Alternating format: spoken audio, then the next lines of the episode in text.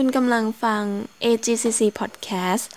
Podcast ที่จะทำให้คุณเข้าใจพลเมืองได้มากกว่าที่คุณคิด AGCC Movie Talk เล่าภาพยนตร์ให้ปนพลเมือง สวัสดีนะครับเอ่อยินดีทุกคนนะครับที่กำลังรับฟังสดนะครับอยู่ทาง Facebook Fanpage นะครับของชมรมพลเมืองโลกและพลเมืองอาเซียนนะครับ รวมไปถึงคนที่กำลังชมย้อนหลัง ผ่านทางพอดแคสต์ไม่ว่าจะช่องทางใดๆก็ตามนะครับ ก็สวัสดีนะครับ สวัสดีทั้งหมดเลยนะครับ ก็ยินดีทุกคนต้อนรับเอ่อยินดีต้อนรับทุกคนเข้าสู่รายการ ATCC Movie Talk นะครับ เล่าภาพยนตร์ให้ปนพลเมืองนะครับ episode ที่2นะครับวรรณกรรมกับภาพยนตร์วันนี้นะครับ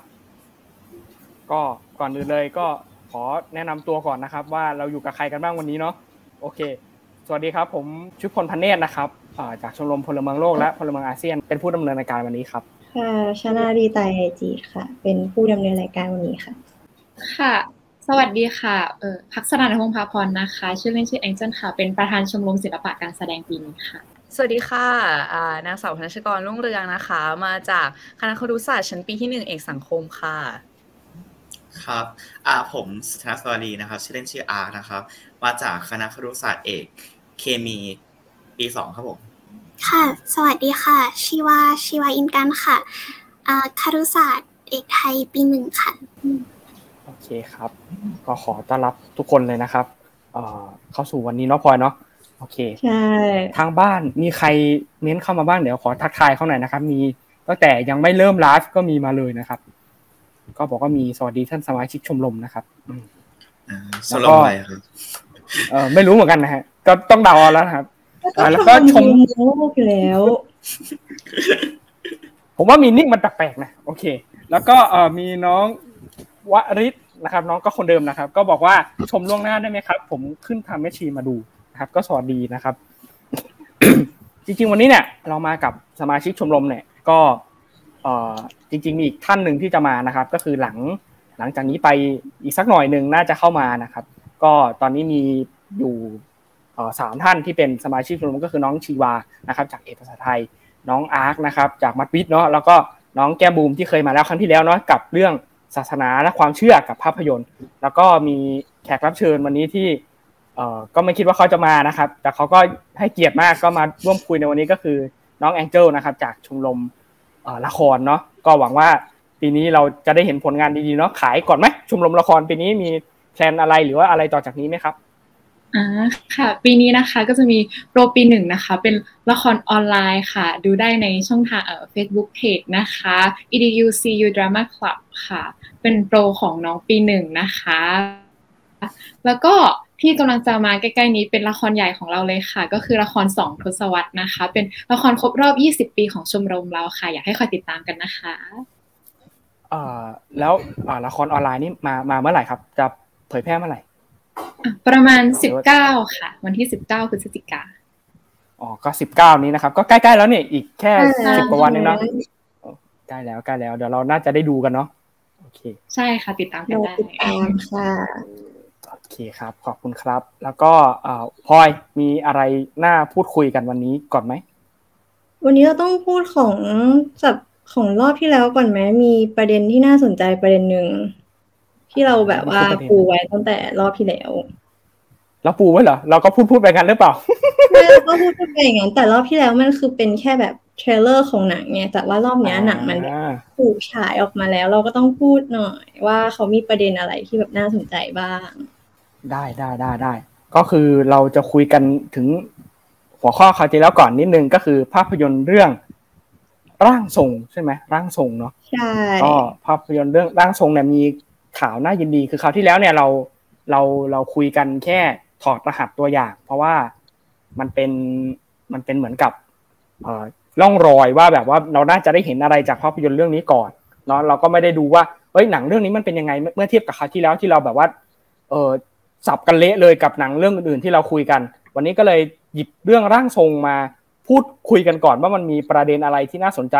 ใครที่ยังไม่ได้ดูก็ไม่ต้องกลัวนะครับ มีคนถามว่า spoil ไหมคะเนี่ยอะไรเงี้ยนะครับ ไม่เป็นไรนะครับ อาจจะไม่ได้แบบว่ามา spoil ให้ฟังเพราะเข้าใจว่าในที่นี้ก็ยังไม่ได้ดูหลายท่านเนาะมีใครดูแล้วบ้างครับ หรือว่าใครยังไม่ได้ดู น้องแก้มบูมดูหรือยังดูแล้วค่ะดูดูแล้แล้วแองเจิลได้ดูหรือยังครับร่างทรงยังเนาะกลัวผีนะน้องอาร์ตได้ดูหรือยังน้องมันก็ยังไม่ดูเออไม่มีเวลาดูต้องพูดอีกดีกว่าครับ งานเยอะมากครับโอเคครับ ก็คือพวกเราว่างนั่นเองที่ไปดูเนาะน้องแก้มบูมน้องชิวาได้ดูหรือยังครับ ได้ดูหรือยัง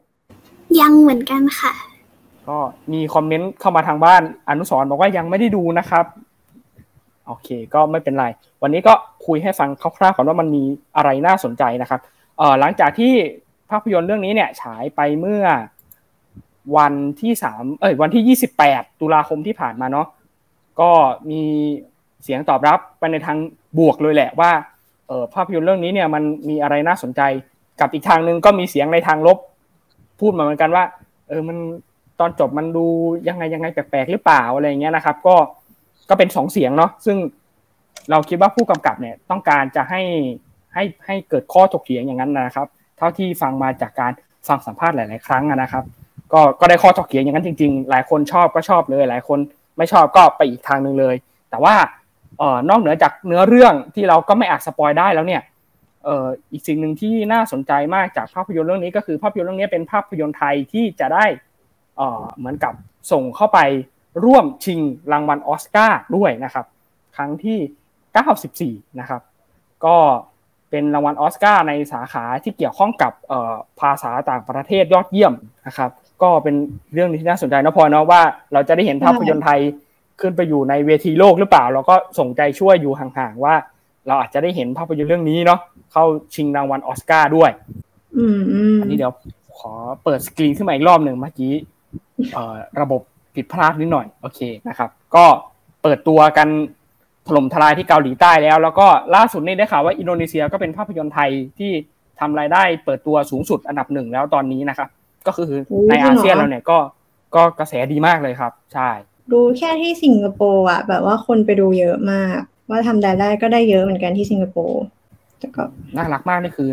น้องคนยาไหนดาหรือเปล่าคะผมสารก็ไม่หัสเข้าใจพี่โชนพูดออกมาเลยค่ะ คนไหนน่ารักนักแสดงหรือเปล่านักแสดงเล่นดีมากเลยเนาะน้องเกี้ยมูมเป็นยังไงบ้างเล่าประสบการณ์หน่อย หลังจากที่ดูเรื่องนี้แล้วโอ้สุดยอดนะแบบอุ้ยพูดไม่ได้อะแต่ก็แบบมันมีอะไรที่เราไม่คาดคิดว่าเราจะเจอในหนังได้อะหนังฉายในโรงอะ บวกหรือลบเออก็บวกหรือลบ เราเป็นบวกหรือเราเป็นลบ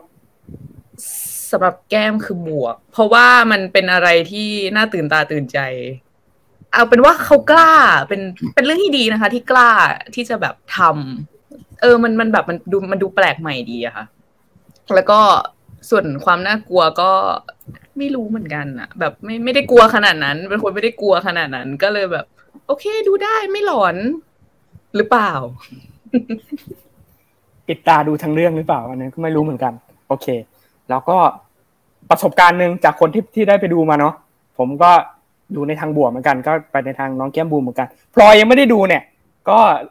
หลบสปอยดีๆนะครับก็คุณค่ะเร็วๆนี้เดี๋ยวจะไปดูแล้วค่ะ ต้องรีบนะครับ ต้องรีบนะก็เอ่อนอกเหนือจากภาพยนตร์เรื่องนี้จะได้เข้าฉายแล้วเนี่ยมีอีกกระแสหนึ่งที่น่าสนใจมากๆนะครับ ก็คือ สิ้นปีนี้เนี่ย หลังจากที่มันผ่านพ้นสถานการณ์อันเลวร้ายไปแล้วเนี่ยนะครับ ก็เราจะได้เห็นภาพยนตร์ไทยเนาะก็เราก็ไปอุดหนุนกันได้นะครับ ที่โรงภาพยนตร์ก็มีเก้าเรื่องเลยนะครับ ที่เอ่อจะเข้าฉายในสิ้นปีนี้นะครับ ก็มีหลายเรื่องเลยที่น่าสนใจนะครับ ก็มีทั้งเอ่อก็เยอะมากเลยวันนี้เนาะเออส้มปล่อยนะครับ ที่แสดงนำโดยคุณน้ำตาลที่จักรนาเนาะน่าสนใจมากวันที่ 4 พฤศจิกายน วันที่11นะครับ เรื่องนี้ผมผมผมไม่ได้ยินชื่อเหมือนกันแต่ว่า มีเรื่องนี้เข้าฉายเนาะแล้วก็เอ่อวันวันที่11เอ็ดเช่นเดียวกันมี Dark World นะครับ เรื่องนี้ก็มีนักแสดงมากฝีมือร่วมกันแสดง ทั้งคุณดิวอลิสลา มีคุณรัศมีแขด้วยก็แสดงเรื่องนี้ วันที่18มีผู้บ่าวไทยบ้านนะครับพระเอกหล่อมากก็คือคุณอมนิธิก็ใครสนใจหนังแนวสไตล์ลูกทุ่งลูกทุ่งหน่อย น่าจะชอบเรื่องนี้เลยนะครับ มีหนังอีกเรื่องหนึ่งวันที่ 18 ของคุณอนันดากับคุณมินพีชยาที่ก็แสดงร่วมกันแล้วก็ฉายนะครับ มีหอแต๋วแตก ใครเป็นแฟนเจ๊แต๋วใช่ไหมเจ๊แต๋วเนาะแล้วก็อีกทั้งเค้กนะก็ไปดูได้นะครับ เรื่องนี้นะมีเข้าฉาย มีวันที่สองธันวามีอโยธยามหาระรวย เข้าใจว่าเรื่องนี้ มีเจมส์จิรายุแสดงคู่กับนางเอก ที่ที่เพิ่งไปช่องสามชื่ออะไรนะครับ คุณโบเมลดาใช่ไหมคุณโบเมลดาเนาะใช่แสใช่ดงใช่เรื่องใช่แสดงคู่กันเนาะแล้วก็อีกเรื่องหนึ่งเรื่องนี้ไม่ไม่ไม่ไม่ทราบเหมือนกันว่าเรื่องอะไร แต่ว่า เออมีก็ก็มีฉายวันที่เก้าแล้วก็เรื่องสุดท้ายสิ้นปีมีส้มปลาน้อยของคุณหม่ำจกมกนะครับเป็นภาพยนตร์ที่เอ่อตลกแล้วก็ต่อเนื่องจากคราวที่แล้วก็คือส้มพักเซียน ก็ใครใครชอบภาคที่แล้ว ก็ไปดูได้เป็นมหาชัยมหาชัยเนาะมหาชัย นี่ก็เป็นหนังไทยสิ้นปีนี้ที่โรงหนังกลับมาเปิดแล้วก็อยากให้ทุกคนไปอุดหนุนเนาะเผื่อว่าธุรกิจบันเทิงของไทยจะได้ไปไกลกว่านี้เนาะเราอยากเห็นฟีดแบ็จากหลาย ๆ คนว่าเออมีมีอะไรน่าสนใจนู่นนี่นั่นเนาะแล้วเราจะได้พัฒนาปรับปรุงต่อไปแล้วเราอาจจะได้เห็นภาพยนตร์อย่างร่างทรง ภาพยนตร์อย่างคุณเจ้ยอภิชาติพงศ์ที่เพิ่งเข้าฉายไปน่าจะได้อยู่บนเวทีโลกมากยิ่งขึ้นเนาะสำหรับภาพยนตร์ไทยนะครับ มีคอมเมนต์เข้ามามากมายก่ายกองเลยวันนี้ผมขออาจจะไม่ได้เปิดขึ้นมาเพราะว่า ค้างนิดหน่อยนะครับอุปกรณ์ไม่ค่อยเอื้ออำนวยมี คนบอกว่าดูแล้วค่ะแต่หนูรู้แค่ครึ่งตา อันนี้น่าจะหมายถึงร่างทรงแล้วก็ชอบฟังรายการนี้มากเลยนะครับ อันนี้ดูปลอมมากเลยนะฮะสายรหัสหญิงแต้วนะครับ ดูแล้วผ่อนคลายนะฮะคลายเครียด แล้วเป็นอย่างนั้นไหมครับพลอย ลองเล่าประสบการณ์หน่อยแน่สินอนค่ะก็คลายเครียดมากๆแม้แต่ผู้ดำเนินรายการเองก็คลายเครียด มีวันที่วันที่เก้ามีคนบอกว่ามีโคนันใครเป็นสายแอนิเมชันก็ไปดูนะครับโรงหนังเปิดแล้วเนาะโรงหนังเปิดแล้ว นะครับ ไปดูกันได้เลยเต็มที่อะเพื่อไม่เป็นการเสียเวลาวันนี้เข้าสู่หัวข้อในวันนี้เลยนะครับ ก็คือ วรรณกรรมกับภาพยนตร์ส่งไมค์ต่อให้พลอยได้เลยนะครับอ่าเราก็ต้องมาเริ่มจากอะไรดีอะความถี่แม้แบบว่าแต่ละคนอะอยากรู้ว่าแต่ละคนอะอ่านหนังสือกันแบบมากน้อยแค่ไหน แบบหนังสือวรรณกรรมอะก่อนที่มันจะแบบกลายมาเป็นภาพยนตร์อะไรเงี้ยอยากรู้ว่าแต่ละคนอะมีความถี่ในการอ่านหนังสือแค่ไหน ก็ เดี๋ยวจะถามจากแองเจิลก่อนแล้วกันว่า แบบอ่านหนังสือมากน้อยแค่ไหนแล้วแบบประเภทไหน จริงๆอะค่ะ ปกติอะอาจจะอ่านแบบว่าทุกๆห้าเดือนก็จะอ่านเรื่องหนึ่งเพราะว่าส่วนใหญ่ที่เราชอบอ่านอะเราจะชอบอ่านเป็นแนวแบบหนังสือซีรีส์อะก็คือมันจะไม่ใช่แค่เล่มเดียวจบเนาะมันก็จะมีแบบหลาย ๆ ตอนภาคต่อไปเรื่อย ๆ แบบอย่างที่ชอบอ่านก็จะเป็นแนวแบบแฟนตาซีประมาณนี้ค่ะ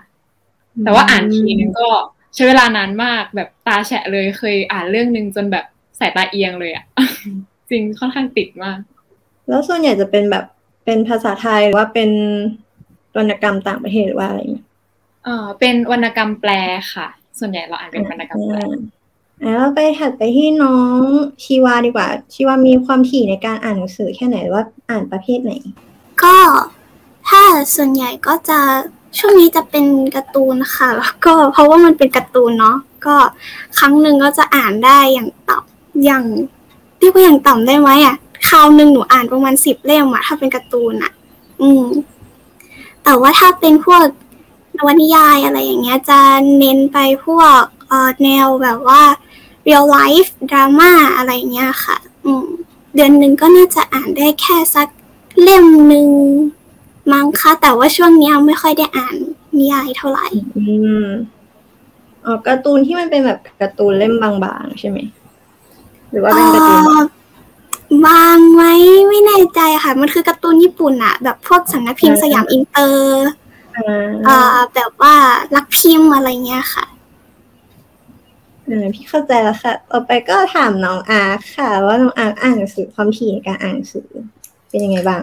คือตอนมปลายไอตอนตอนประถมมัธยมอะไรอย่างเงี้ยครับประมาณว่าหนังสือที่อ่านส่วนใหญ่ก็จะเป็นหนังสือการ์ตูนเหมือนกันนั่นแหละครับ แต่ว่าจะคนละแนวกับชีว่าก็คือว่าจะเป็นหนังสือการ์ตูนแบบอะไรอะข้อก็ติงหนืดอะไรอย่างเงี้ยที่มันเป็นหนังสือแบบ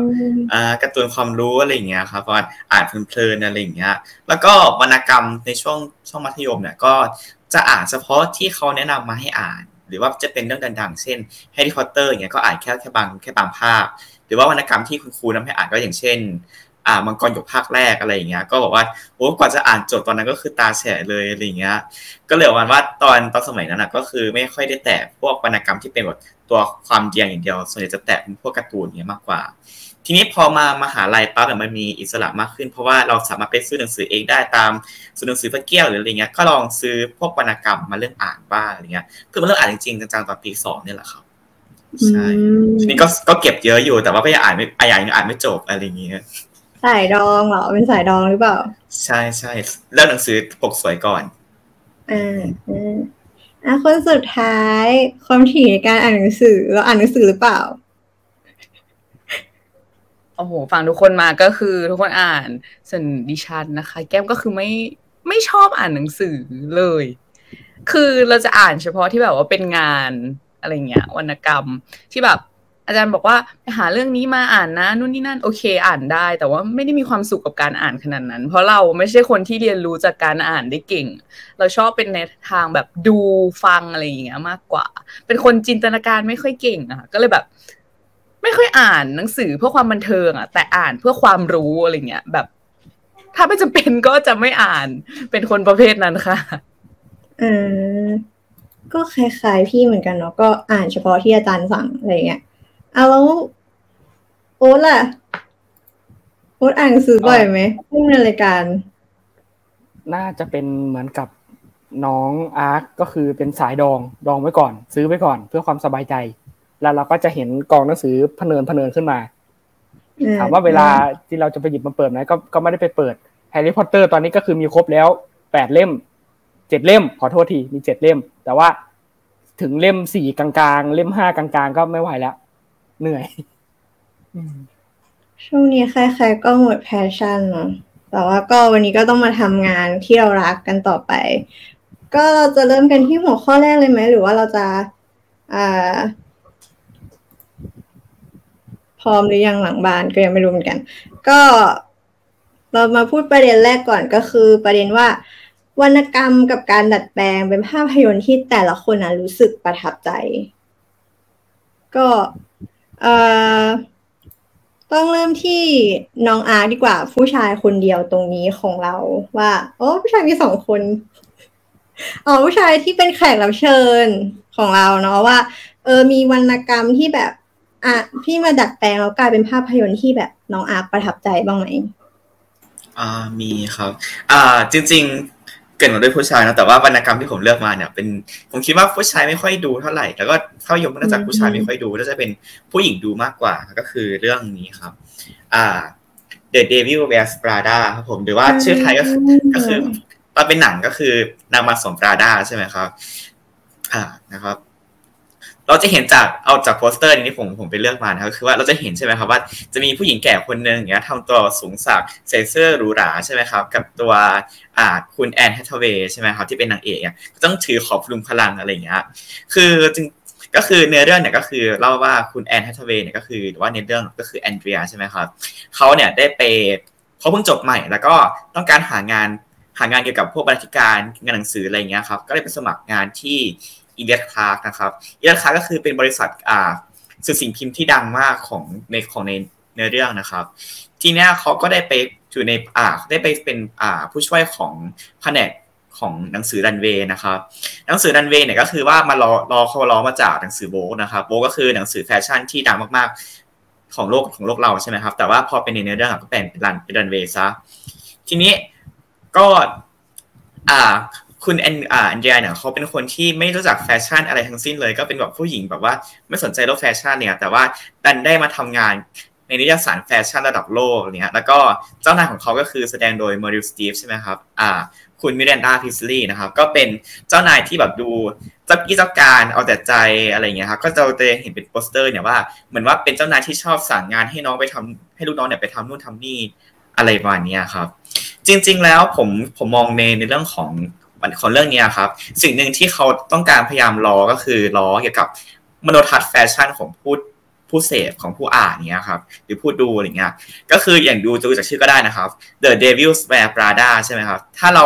แปลชื่อไทยก็คือนางมารสมปราดาเนี่ยเราก็จะเข้าใจว่า เออก็เป็นนางมารที่อยู่ในโลกที่เป็นโลกแฟชั่นอะไรอย่างเงี้ยแต่จริง ๆคำว่าปราดาเนี่ยมันมี นัยนัยสำคัญอย่างหนึ่งที่ลึกลงไปในในหัวในชื่อนะครับ คือ Prada เนี่ยเขาไม่ได้เลือกในมาในฐานะที่เป็นแค่แฟชั่น เพราะงั้นก็จะกลายเป็นว่า Devil Wears Chanel Devil Wears Versace อะไรอย่างเงี้ยก็ได้ใช่ไหมครับแต่ว่าที่เขามาเลือกเป็น Prada เนี่ยเพราะว่า คือแต่ละแบรนด์แบรนด์แฟชั่นหรูนะครับ มันจะมีสิ่งที่เรียกว่าความ unique หรือเอกลักษณ์ของเขาอะครับ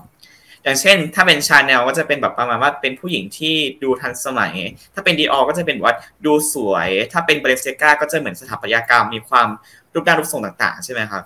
แต่ปราด้าเนี่ยจะเป็น อ่าเขาเรียกว่าอาร์ติชิคหรือว่าเป็นความสวยงามที่ไม่เดินไปตามกรอบของความสวยงามปกติเขาก็จะมีความว่ามีความแบกแนวความ ความกบฏนะครับเขาจะในภาษาแฟชั่นจะเรียกใช้ว่าความกระบฏความกระบฏนะครับ ซึ่งจริงซึ่งปราดาตัวนี้มาล้อของเดวิลก็คือว่าเป็นปีศาจที่มีแนวคิดกบฏแนวคิดที่ไม่เหมือนใคร แล้วแนวคิดกบฏเนี่ยจะเป็นแนวคิดที่สำคัญมากโลกแฟชั่น เพราะว่า อ่า แฟชั่นเนี่ยเขาต้องมองทุกสิ่งทุกอย่างในมุมมองใหม่เสมอๆเพราะว่ามันจะเป็นการ มองเป็นว่าเป็นศิลปะที่เป็นเชิงอุตสาหกรรมครับเขาต้องมองไปเรื่อยๆว่าในอนาคตเนี่ยคนเขาจะชอบยังไงยังไงเนี่ยต้องหาอะไรใหม่ๆอะไรเก๋ๆอะไรแบบแปลกๆให้กับคนที่ซื้ออะไรอย่างเงี้ยครับเพราะงั้นก็กลายเป็นว่า Devil Wears Prada เนี่ยแทนที่จะเป็นนางนางมารในโลกแฟชั่นแต่จะเป็นนางมารที่มีความกระบฏไม่เหมือนใคร แล้วก็มองไปในอนาคตอะไรประมาณนี้ครับเดี๋ยวเอาชื่อแบรนด์เนี่ยมาเป็นความหมายที่อยู่ในลึกซึ้งประมาณนั้นเนี่ยครับอ่าแล้วก็ใช่ครับ แล้วก็พอพูดถึงการทำงานใช่ไหมครับ ก็อย่างที่เราบอกว่า เออบอกว่านางเอกเนี่ยก็ต้องไปทำงานแบบเป็นมันเป็นขี้ข้าเลยเลยก็ได้ก็ว่าได้นะครับ เพราะว่านอกจากงานที่เป็นงานของบริษัทแล้วมันมีงานส่วนตัวของของอ่าเจ้านายด้วยนะครับ อย่างเช่นว่า เลี้ยงดูลูกให้หน่อยซื้อของให้ลูกให้หน่อยอ่าฉันอยากกินสเต็กซื้อสเต็กให้ฉันมาอย่างเงี้ยไปงานจีบาถาแบบว่าไม่เกี่ยวข้องอะไรกับแฟชั่นไม่เกี่ยวข้องอะไรกับบริษัทเลย แต่ว่าก็ต้องทำเพราะเจ้านายสั่งอะไรอย่างเงี้ยครับ มันก็จะรอในเรื่องของการทำงานว่า จริงๆเขาว่าผู้ช่วยเนี่ยเขาจ้างมาเพื่อให้คุณช่วยเหลือเขาทุกอย่างอะไรเงี้ยเพราะงั้นคุณอาจจะต้องมาทำบางสิ่งบางอย่างที่คุณไม่อยากทำหรือว่าไม่คิดว่าไม่จำเป็นต้องทำอย่างเงี้ยแต่ว่ามันเป็นหน้าที่ที่เขาจ้างคุณมาคุณก็ต้องทำอะไรประมาณนี้ครับ อะไรประมาณนี้ครับก็จะก็จะหลักๆก็คือจะล้อจะล้อเรื่องในเรื่องของอ่าการทำการทำงานอะไรอย่างเงี้ย แล้วก็พูดถึงความความก้าวหน้าในการทำงานของผู้หญิงด้วยอะไรประมาณนี้ครับ ก็ก็เลยชอบเพราะว่ามันได้เห็นอย่างแรกคือมันเห็นมุมมองแฟชั่นมุมมองใหม่เนาะอย่างที่เราพูดกันเพราะว่าเรื่องนี้มันล้อความเป็นแฟชั่นอ่าภาพจำของแฟชั่นที่เราเข้าใจกันอะไรเงี้ย แล้วก็ พูดถึงการทำงานด้วย แล้วแถมตัวละครเนี่ยเป็นผู้หญิงด้วย เพราะงั้นอะจะเห็นการทำงานในมุมมองของผู้หญิงว่า เออผู้หญิงทำงานก็มันมีความแตกต่างกับผู้ชายนะ เพราะว่าผู้หญิงเขาต้องเลี้ยงลูกผู้หญิงเขาต้องนู่นนี่นั่นอะไรอย่างเงี้ย มันจะเห็นมุมมองบางอย่างที่เราไม่ได้คิดถึงอะไรมาเนี่ยก็เลยว่าเป็นเรื่องที่ชอบครับเป็นหนังสือที่น่าสนใจมากคือพี่เคยดูหนังแล้วพี่ก็ไม่รู้มาก่อนว่าเอ้ยมันเป็นหนังสือด้วยคือปกติก็จะดูแต่หนังอะไรอย่างเงี้ย แล้วในตรงนี้มีใครเคยดูเรื่องนี้บ้างไหมอ่า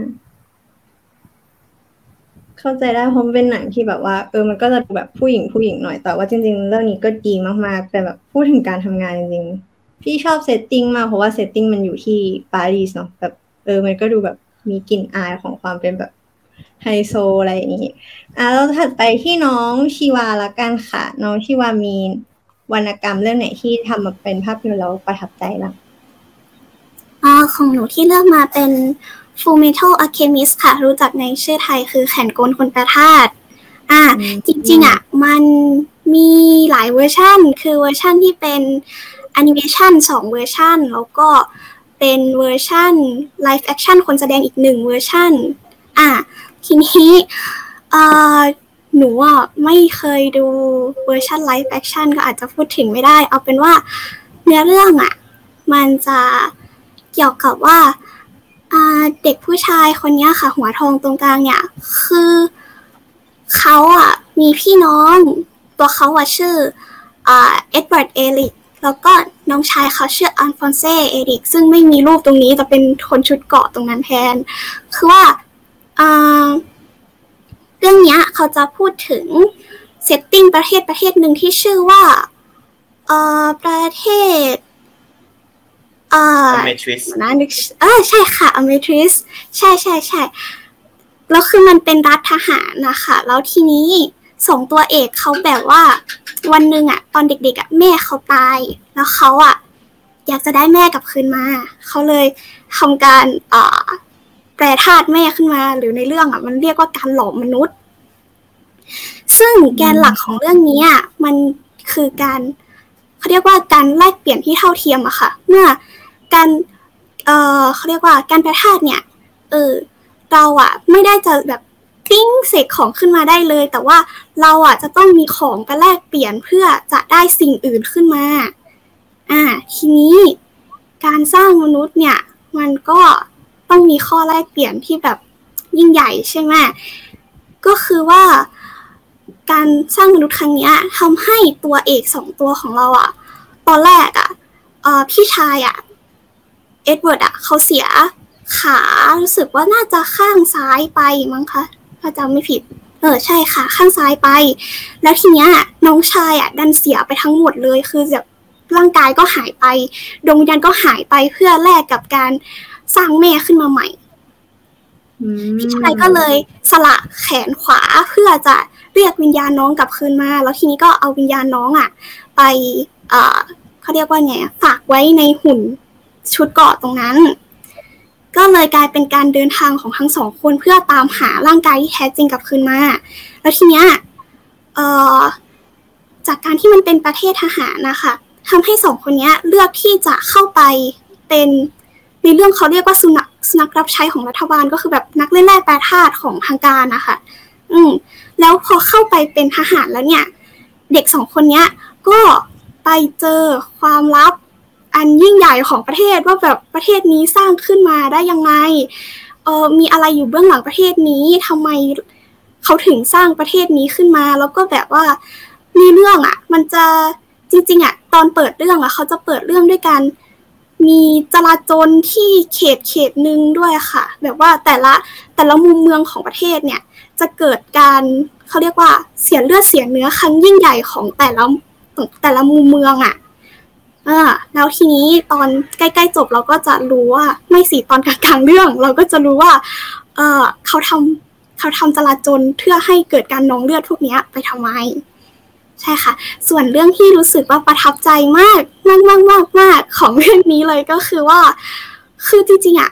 เรื่องอะมันเป็นรัฐทหารใช่ไหมคะ แต่ว่าเขาอะให้ความสำคัญกับตัวละครหญิงทุกตัวคือพูดได้เลยว่าทุกตัวที่ปรากฏในเรื่อง ตัวละครหญิงมีความสำคัญกับเนื้อเรื่องมาก ทุกตัวเลยก็คืออย่างนางเอกอย่างเงี้ย คือวินรี่ร็อกเบลเขาเป็นช่างทำ automail automail คือแบบว่าเอ่อเรียกว่าอุปกรณ์เอ่อร่างกายเทียมอะค่ะ แต่เป็นเหล็กอะเป็นโลหะ อืมก็คือตระกูลของนางเอกเนี่ยเขาเป็นหมอ แล้วทีเนี้ยพ่อแม่เขาอะคือต้องไปเข้าร่วมสงคราม เพราะว่าหมอไม่พอ ก็ทำให้พ่อแม่เขาอะตายในสงคราม แล้วทีเนี้ยเขาก็จะเรื่องเดินไปสักพักเขาจะไปเจอคนที่ฆ่าพ่อแม่เขาอีก อะ อะก็เก็บไปก่อน ก็คือว่าเรื่องเนี้ยถ้าไม่มีวินดี้อะไม่มีตัววินดี้อะสองตัวเอกเราก็ไม่สามารถเดินทางได้นะคะ เพราะว่าเอ่อพระเอกเราอะก็ใช้ออโตเมลไปแล้วสองชิ้น คือขาชิ้นหนึ่งแขนอีกชิ้นหนึ่งคือการแปลธาตุเนี่ย ถ้าเราไม่ประกบมืออย่างเงี้ยเออคือมีมือข้างเดียวอะ เราไม่สามารถแปลธาตุได้อีกอ่า เอ่ออีกแล้วก็มีตัวละครหญิงอีกหลายตัวอย่างถ้าในที่เห็นในโปสเตอร์เนี้ยก็จะมีเอ่อทหารนะคะ คนหัวทอง ทหารหญิงคนนั้นชื่อเอ่อฮอกฮอกอายเขานามสกุลฮอกอายหรือหรือชื่อเอ่อสักอย่างหนึ่งใช่ เอาเป็นว่าชื่อฮอกอายเขาเป็นเอ่อคนสนิทของพันเอกอะค่ะ คนที่คนที่ทำท่าดิดนิ้วอย่างเงี้ยอืม คือว่าคนเนี้ยเขาก็จะมีหน้าที่ในการตอนแรกๆเขาจะอยู่กับพันเอก แล้วเขาก็จะไปเอ่อเหมือนว่าต้องไปทำภารกิจที่เอ่อเรียกว่ายังไงอะรับใช้ผู้นำสูงสุดของประเทศอะค่ะ คือ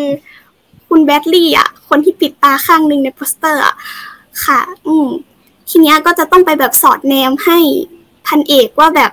เอออีคิงแบรดลีย์เนี่ย จริงๆแล้วอะครอบครัวเนี่ยมันไม่ปกตินะอะไรแบบนั้น แล้วก็จะมีอ่าถ้าจากโปสเตอร์ก็จะมีผู้หญิงอีกสองคนทางทางซ้ายหนูแต่ขวาคนดูหรือเปล่าไม่แน่ใจอ่าจะมีผู้หญิงอีกสองคนจากต่างประเทศ ในเรื่องอะมันคือมันเรียกว่าประเทศชิน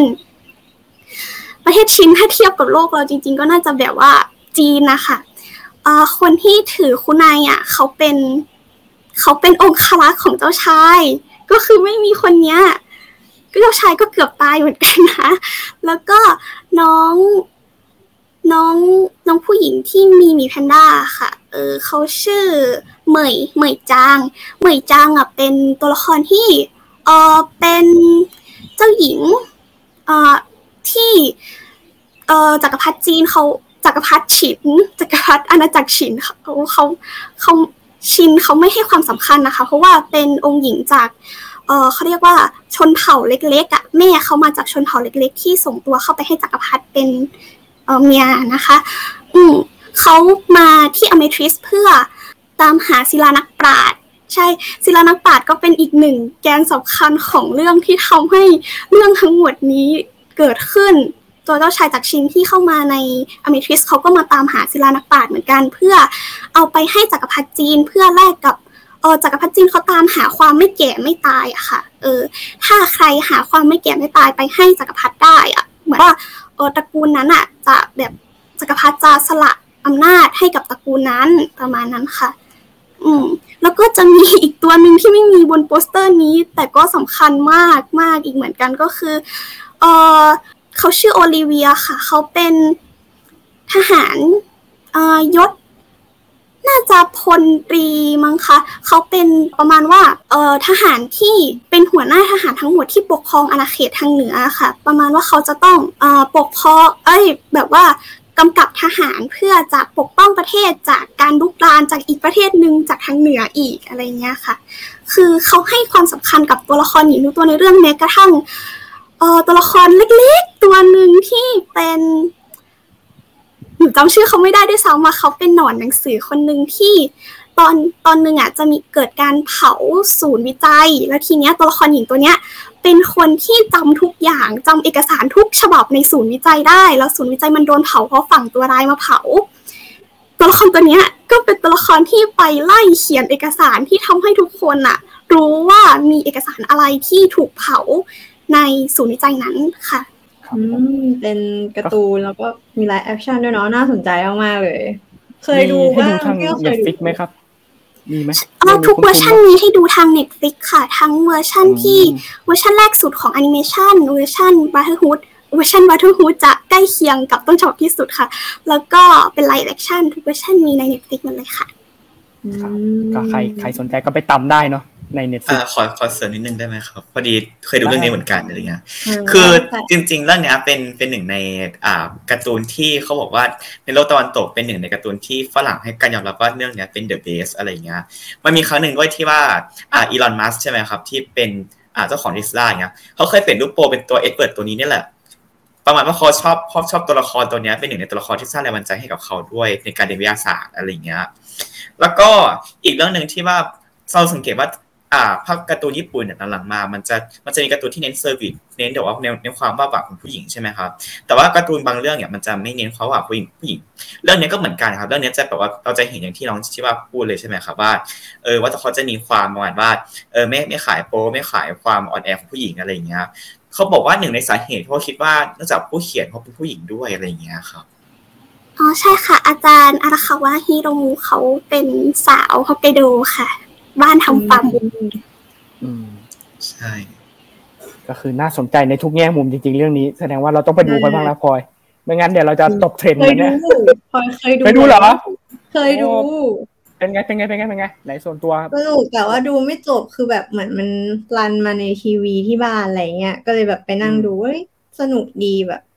พระเอกแบบมีแขนเป็นแขนเหล็กอะไรเงี้ยเท่มาก แต่ตอนเด็กๆไงแต่ก็ก็ดูไม่รู้เรื่องว่าแบบ เนื้อเรื่องมันจะแบบหนูดูครั้งแรกตอนประถมอะค่ะ ไม่รู้เรื่องเลยแตอนมาดูอีกครั้งตอนประมาณมัธยม ต้นมั้งถึงจะรู้เรื่องอะอืมเหมือนกันตอนเด็กมาดูแล้วมันได้ความสนุกใช่ไหมแต่ว่าพอดูโตมาเราเราพอมีความรู้การเมืองแล้วอะเราเราพอเรื่องเนี้ยมันเล่าเรื่องการเมืองด้วยแล้วบอกขนลุกไปหมดว่าเอ้ยการ์ตูนสมัยเด็กใช่มันมันโหดขนาดนี้เลยเหรออะไรเงี้ย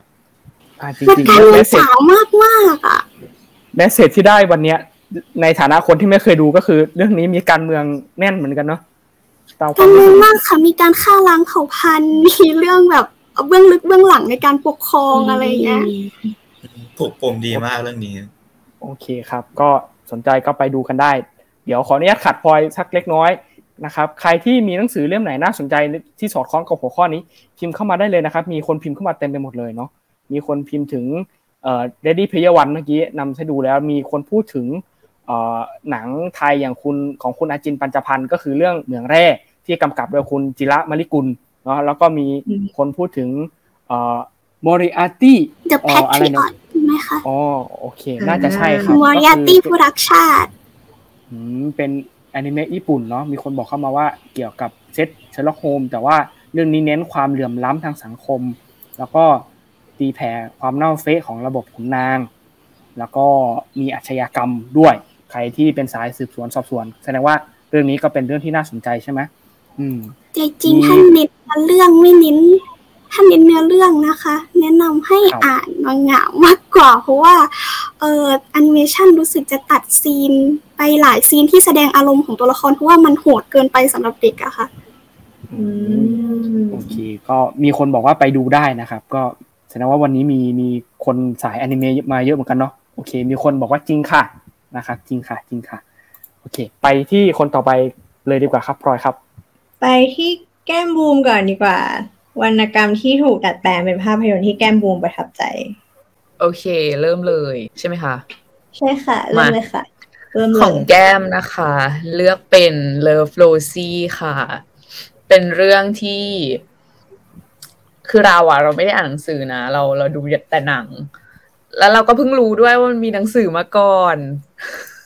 เนี่ยเป็นคนแบบเนี้ยจะเล่าถึง Love Rosie นะคะ มันเป็นหนังอารมณ์แบบเฟรนด์โซนใช่พูดแล้วเศร้าจังเลย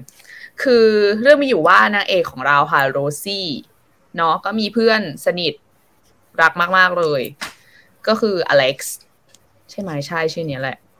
ก็นางก็เป็นด้วยความที่เพื่อนอะอยู่บ้านอยู่ฝั่งตรงข้ามกันอะก็คือแบบสนิทกันอะเนาะเด็กสมัยก่อน บ้านอยู่ใกล้กันคุยกันนู่นนี่ แต่คือพอโตขึ้นโตขึ้นมันก็นี่สุภาพอะ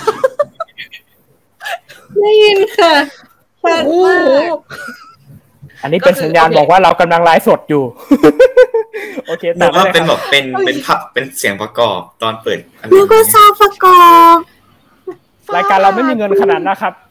รายการเรามีได้แค่นี้แหละครับ โอเคต่อได้เลยต่อได้เลย ครับโอเคต่อนะโรซี่เนี่ยก็คือเป็นเพื่อนกับอเล็กซ์ใช่ใช่ไหม แล้วก็นางก็โตกันมาเรียนกันมา แล้วมันมีปาร์ตี้ค่ะ ปาร์ตี้เอ่องานวันเกิดเนาะที่ผับแห่งหนึ่ง นางก็ feel แบบเมาเละอะแล้วก็แบบ เออก็ อืม ตามอารมณ์วัยรุ่นอะก็คือ แต่พอตื่นมาโรซี่ก็อารมณ์แบบว่า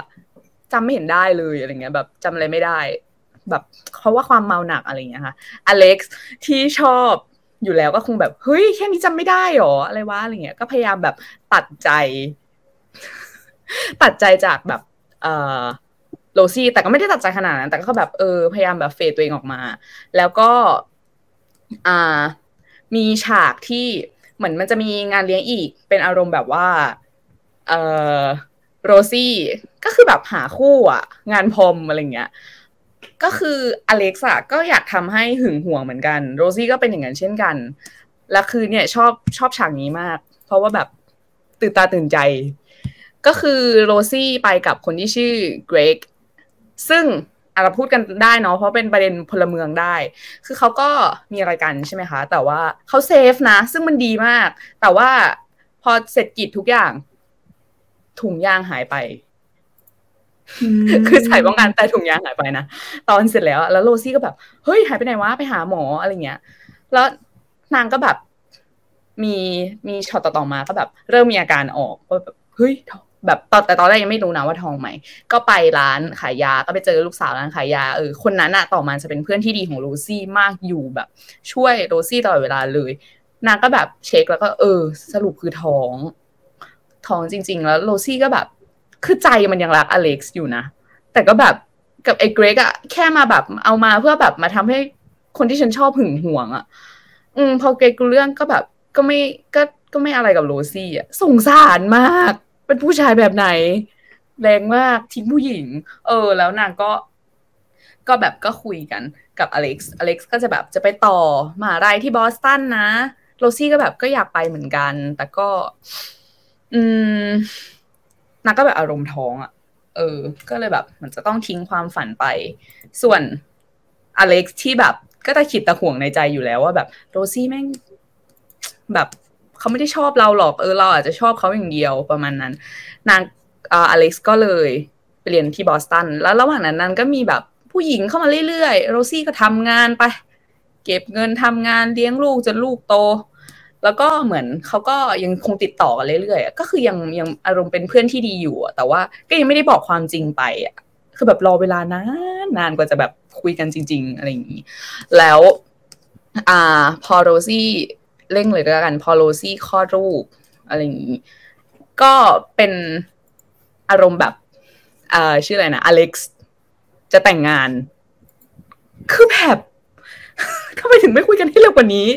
เขาเขาก็แต่งงานไปใช่ปะแล้วโรซี่ก็แบบไปอวยพรในงานแต่งงานให้อะ ซึ่งมันเศร้ามากเลยนะ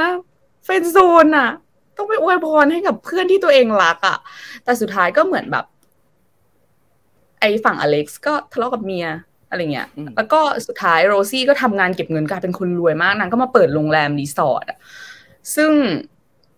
สุดท้ายอเล็กซ์พอไปไม่ได้กับเมียตัวเอง ก็กลับมาคิดขึ้นได้ว่า เออเนี่ยทำไมถึงไม่บอกโรซี่ไปถึงไม่แบบลงเอยกันมาตั้งนานแล้วอะไรเงี้ย คือ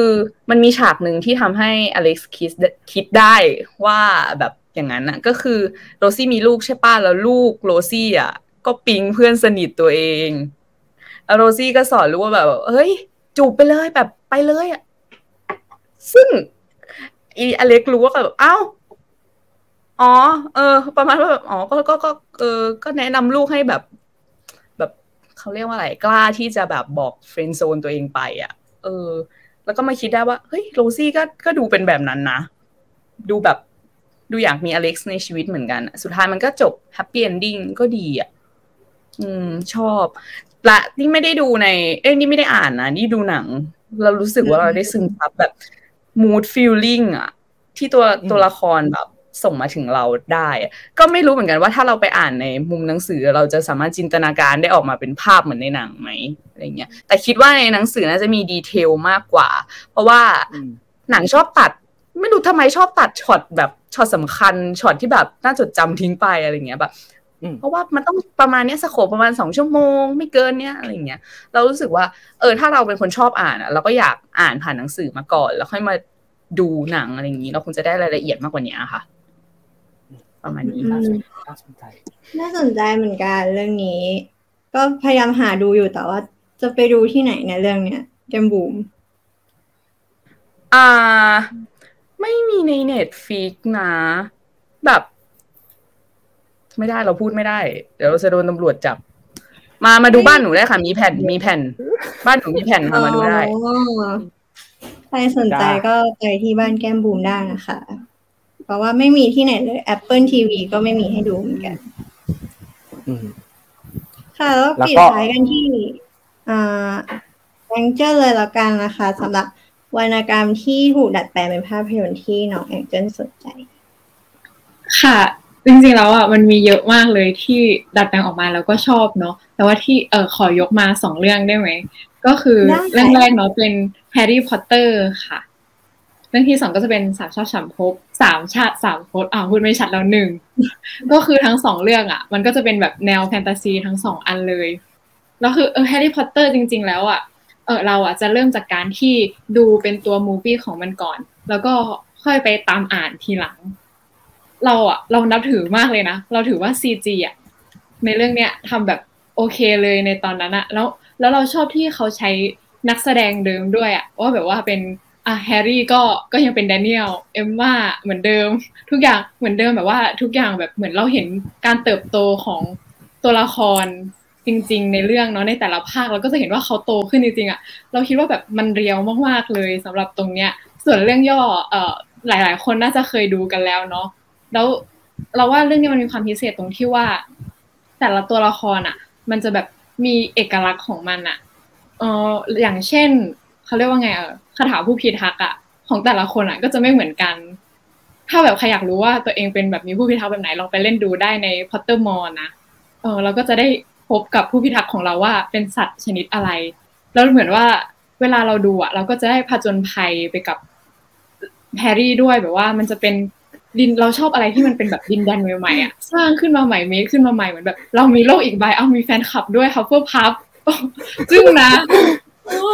จริงคือมันดีมากเนาะเราก็จะแบบจริงๆอะเราอยากได้หมวกคัดสรรมาไว้ที่บ้านเหมือนกันเนาะหรือแบบเวลาจับกลุ่มอะไรอย่างเงี้ยมันจะได้จับกลุ่มง่ายขึ้นใช่ไหมถ้าเรามีหมวกคัดสรรของแฮร์รี่พอตเตอร์เออมันจะดีมาก ถ้าเหมือนกันถ้าใครอยากรู้ว่าอยู่บ้านอะไรก็เล่นได้ในที่ Pottermore แล้วคือเรื่องเรื่องเนี้ยนอกจากที่เราจะได้เห็นเอ่อ CG เนาะในหนังอะ ถ้าสมมติแบบไปอ่านในตัวนิยายอะคือความพิเศษเวลาเราอ่านนิยาย ทุกคน มันจะเหมือนว่าเราได้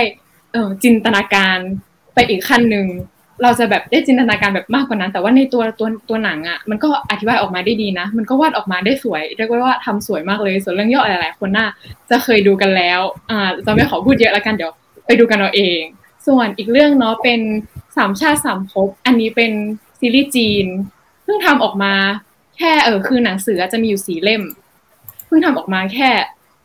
เอ่อตัวซีรีส์ทำออกมาแค่สองเรื่องก็คือ ป่าทอสิบลีกับเอ่ออีกอันเล่มที่สองนั้นก็จะเป็นลิขิตเหนือขเนยแต่ว่าส่วนตัวหลาย ๆ คนอาจจะบอกว่าชอบป่าทอสิบลี้มากกว่า แต่ว่าเราอะเราชอบลิขิตเหนือขเนยมากกว่า ตัวละครอะคือแบบมีความพิเศษมาก ๆ แบบว่ากับนางเอกเนาะมันก็แบบเหมือน เขาเรียกไงไม่ค่อยเขาไม่ได้ถูกลิขิตมาให้รักกันตั้งแต่แรกอะมันไม่เหมือนกับซีรีส์หรือเออหนังบางเรื่องเนาะที่จะปูมาว่าแบบว่าต่อให้ต่อให้ยังไงแล้วอะเออพระเอกกับนางเอกก็ต้องได้คู่กันเสมอ หรือไม่ก็แบบอาจจะจบแบบแบดบ้างเออแต่ก็คือเขาก็จะมีแบบเขาเรียกสายใยที่มันจะเชื่อมกันอะแบบฟ้าถูกลิขิตมาให้คู่กันแต่สองคนเนี้ย ในเรื่องก็คือไม่ใช่อาจจะบอกก่อนว่าก็คือให้เข้าใจมากขึ้นเนาะที่พระเอกเห็นพระเอกผมขาวๆก็คือพระเอกอะค่ะเป็นเทพเซียนนะนางเอกก็เป็นเทพเซียนเหมือนกัน มันก็เป็นอีกอีกเหมือนกันก็คือเป็นเรื่องจักรวรรดิจักรวรรดิหนึ่งเข้ามาแบบเป็นจักรวรรดิป่าท้อเรียกอะไรสีทะเลแปดดินแดน อ่า ก็จะมีแบบตรงหัวตรงหัวเป็นมหาเทพค่ะตรงหัวเนี่ยก็จะอยู่แบบยศแบบใหญ่สุดเลยเป็นเทพบรรพการอารมณ์แบบว่าฉันเกิดมาจากก้อนหินสีม่วงก้อนหนึ่งอ่า แล้วฉันก็สร้างโลกขึ้นมา เติบโตมาด้วยตัวคนเดียว เป็นคนที่ เก่งแล้วก็แข็งแกร่งมาก แล้วเขาก็จะมีแบบเอ่อความแบบว่าที่ถามว่าเขาชอบในตัวนางเอกยังไงอะอันนี้อาจจะต้องไปดูเอาเองว่า เออทำไมเขาถึงชอบว่านางเอกพิเศษยังไงในเมื่อเขาแบบ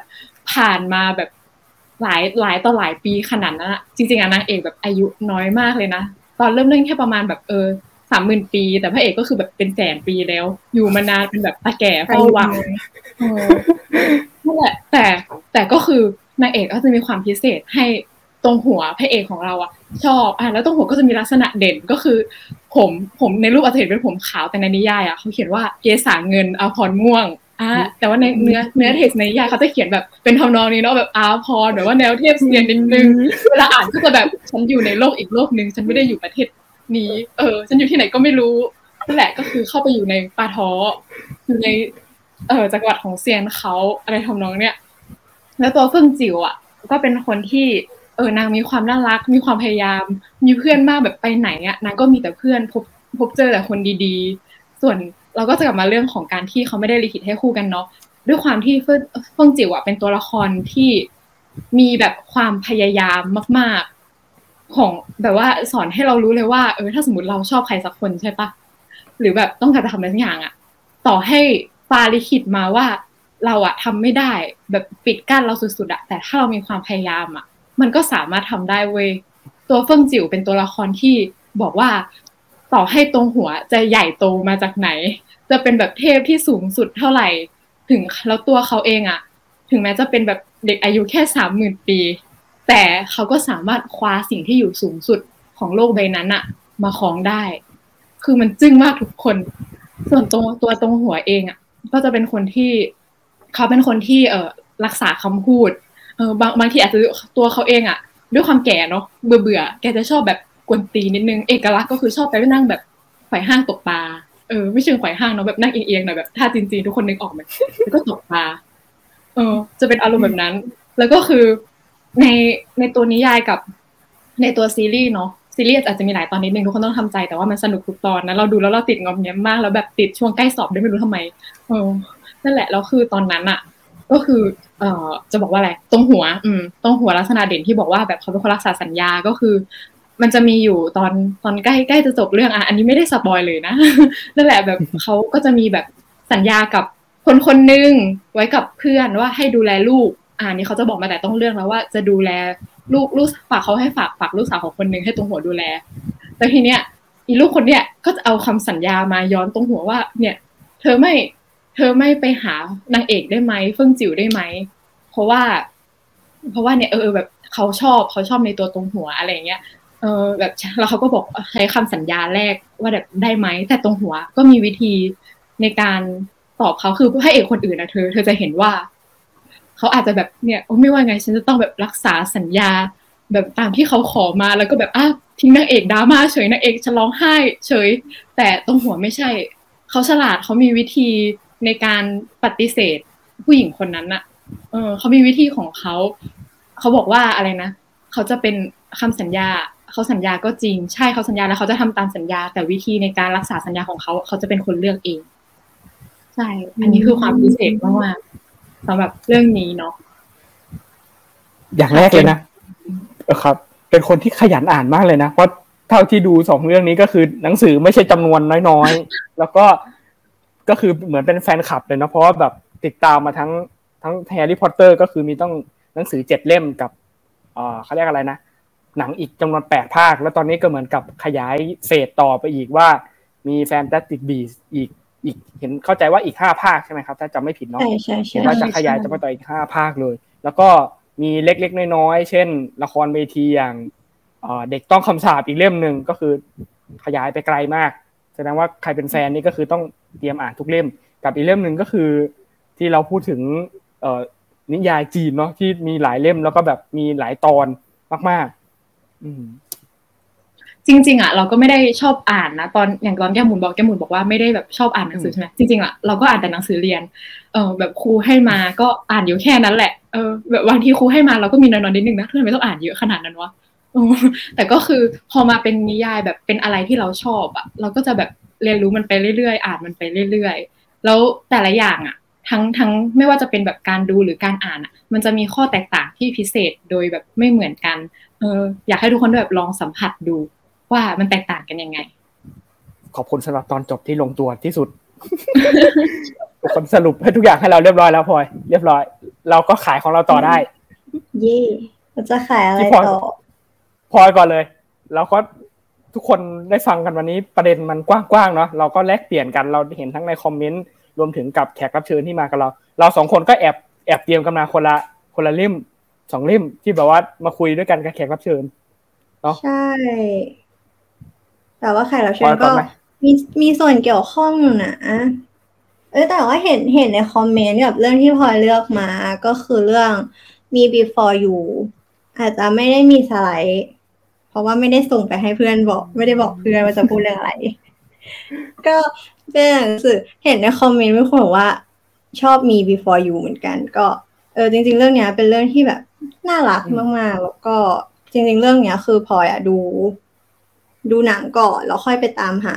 หนังสือมาอ่านอืมแล้วหนังก็หาดูยากมาก เพราะว่า มันไม่ค่อยแบบปล่อยลงสตรีมมิ่งอะไรเงี้ย คือเรื่องนี้มันจะเป็นเรื่องเกี่ยวกับแบบผู้หญิงคนหนึ่งที่แบบค่อนข้างสดใสแล้วก็มี energy เยอะเยอะมากๆแล้วเขาก็แบบไปดูแลคนป่วยที่แบบเดินไม่ได้อะไรเงี้ย เอ่อแล้วก็คือเหมือนคนป่วยคนนี้เขาก็มีแบบบั้นปลายชีวิตของเขาแล้วว่าแบบ เออสุดท้ายแล้วอะเขาจะแบบไม่ไม่อยู่บนโลกนี้แล้วอะยังไงเขาก็จะไปอะแบบตอนจบคือมันก็เป็นแบบ ค่อนข้างแบดแบดเอนดิ้งอยู่ประมาณหนึ่งมันไม่สมหวังอะแต่ว่าในช่วงเวลาที่ผู้หญิงอะตัวนางเอกอะเข้าไปแบบว่าอยู่เป็นคนดูแลพระเอกอะนางเอกก็แบบทำให้ชีวิตพระเอกอะเหมือนแบบมีความสุขขึ้นมากๆ สิ่งที่นางเอกทำถึงแม้ว่าในช่วงแรกอะพระเอกจะไม่ชอบนางเอกเลยแบบเลย แต่สุดท้ายก็แบบช่วงเวลาในแบบสุดท้ายแล้วอะทั้งสองคนก็ยังแบบ มีความสุขแล้วก็ยังมีความรักให้แก่กันและกัน ถึงแม้ว่า สุดท้ายแล้วมันจะจบแบบเศร้าเศร้ามากๆ แล้วก็เรื่องเนี้ยมันมีภาคต่อ แต่จำชื่อภาคต่อไม่ได้ แต่ก็อ่านไปแล้วเหมือนกัน อันนี้อ่านสือน่าจะชื่อเรื่อง you after me ไหมไม่แน่ใจ ก็ดีเหมือนกันเรื่องนั้นก็แบบว่ามีคนมาเคาะประตูบ้านในเอลว่าอ๋อเป็นลูกของพระเอกอ้าวแล้วยังไงต่อก็แบบอยากให้ทุกคนแบบไปอ่านจริงสองเล่มสนุกมากเหมาะกับคนแบบว่า in love ใช่ไหม ๆ In Love จากที่ดูมาหลาย ๆ เรื่องวันนี้ก็เป็นเรื่อง In Love ที่ทุกคนชอบจริงงั้นทุเรื่องนี้จะต้ดีองมากเราแบบเราดูแล้วเราแบบร้องไห้เลยอะตอนจบอะอืมแล้วมันจะมีแบบ scene แบบ signature เนาะแบบพระเอกนั่งรถเข็นแล้วเออนางเอกก็ แล้วก็สามารถแบบอืมพานางเอกเต้นได้อะเธอ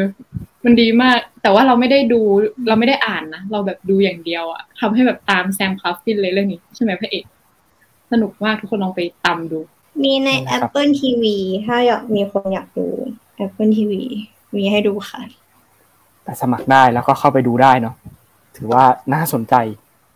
ในเมื่อทุกคนมาแนวความรักแล้วนะครับ ทุกคนก็ต้องไหลตามน้ำก็คือหักออกไปเลย แล้วก็ไปพูดเรื่องอื่นที่ไม่ใช่เรื่องความรักบ้าง วันนี้ก็คือ เตรียมมาเล่าให้ฟังหนึ่งเรื่อง จริงๆไม่ใช่หนึ่งเรื่องมันเป็นหนึ่งเซตที่ส่วนตัว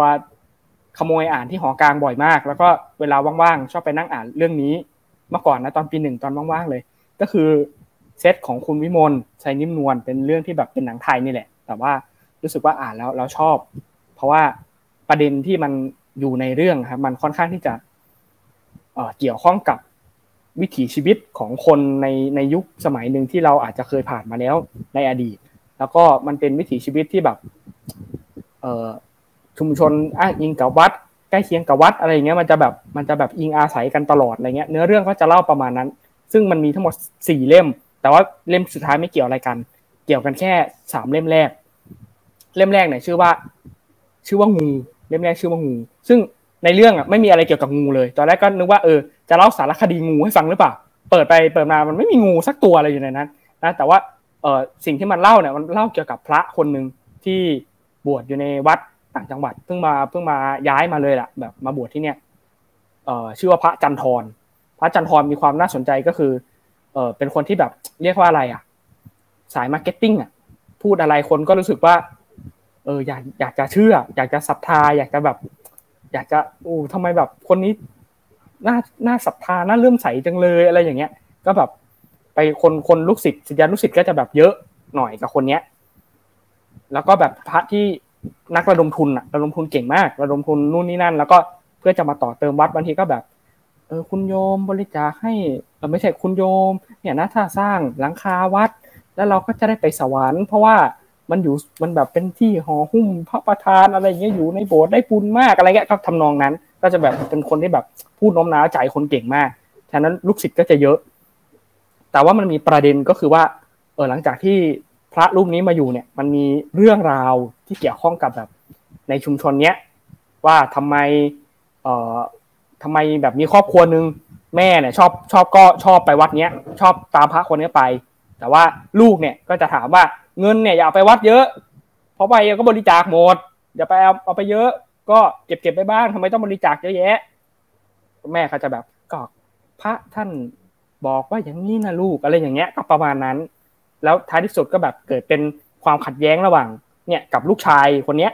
กับพระคนนั้นก็เกิดเป็นสถานการณ์ที่ทำนองว่าน่าตึงเครียดระหว่างพระกับกับโยมคนเนี้ย อืม แล้วก็เล่มที่สองเนี่ย มันจะเล่าอีกเรื่องหนึ่งเลย เล่มที่สองมันจะเล่าเป็นเล่มสองชื่อคนทรงเจ้า ชื่อก็ตามตามเรื่องก็คือเล่าเกี่ยวกับคนทรงเจ้าว่า มันมีคนหนึ่งชื่อไอ้ขาม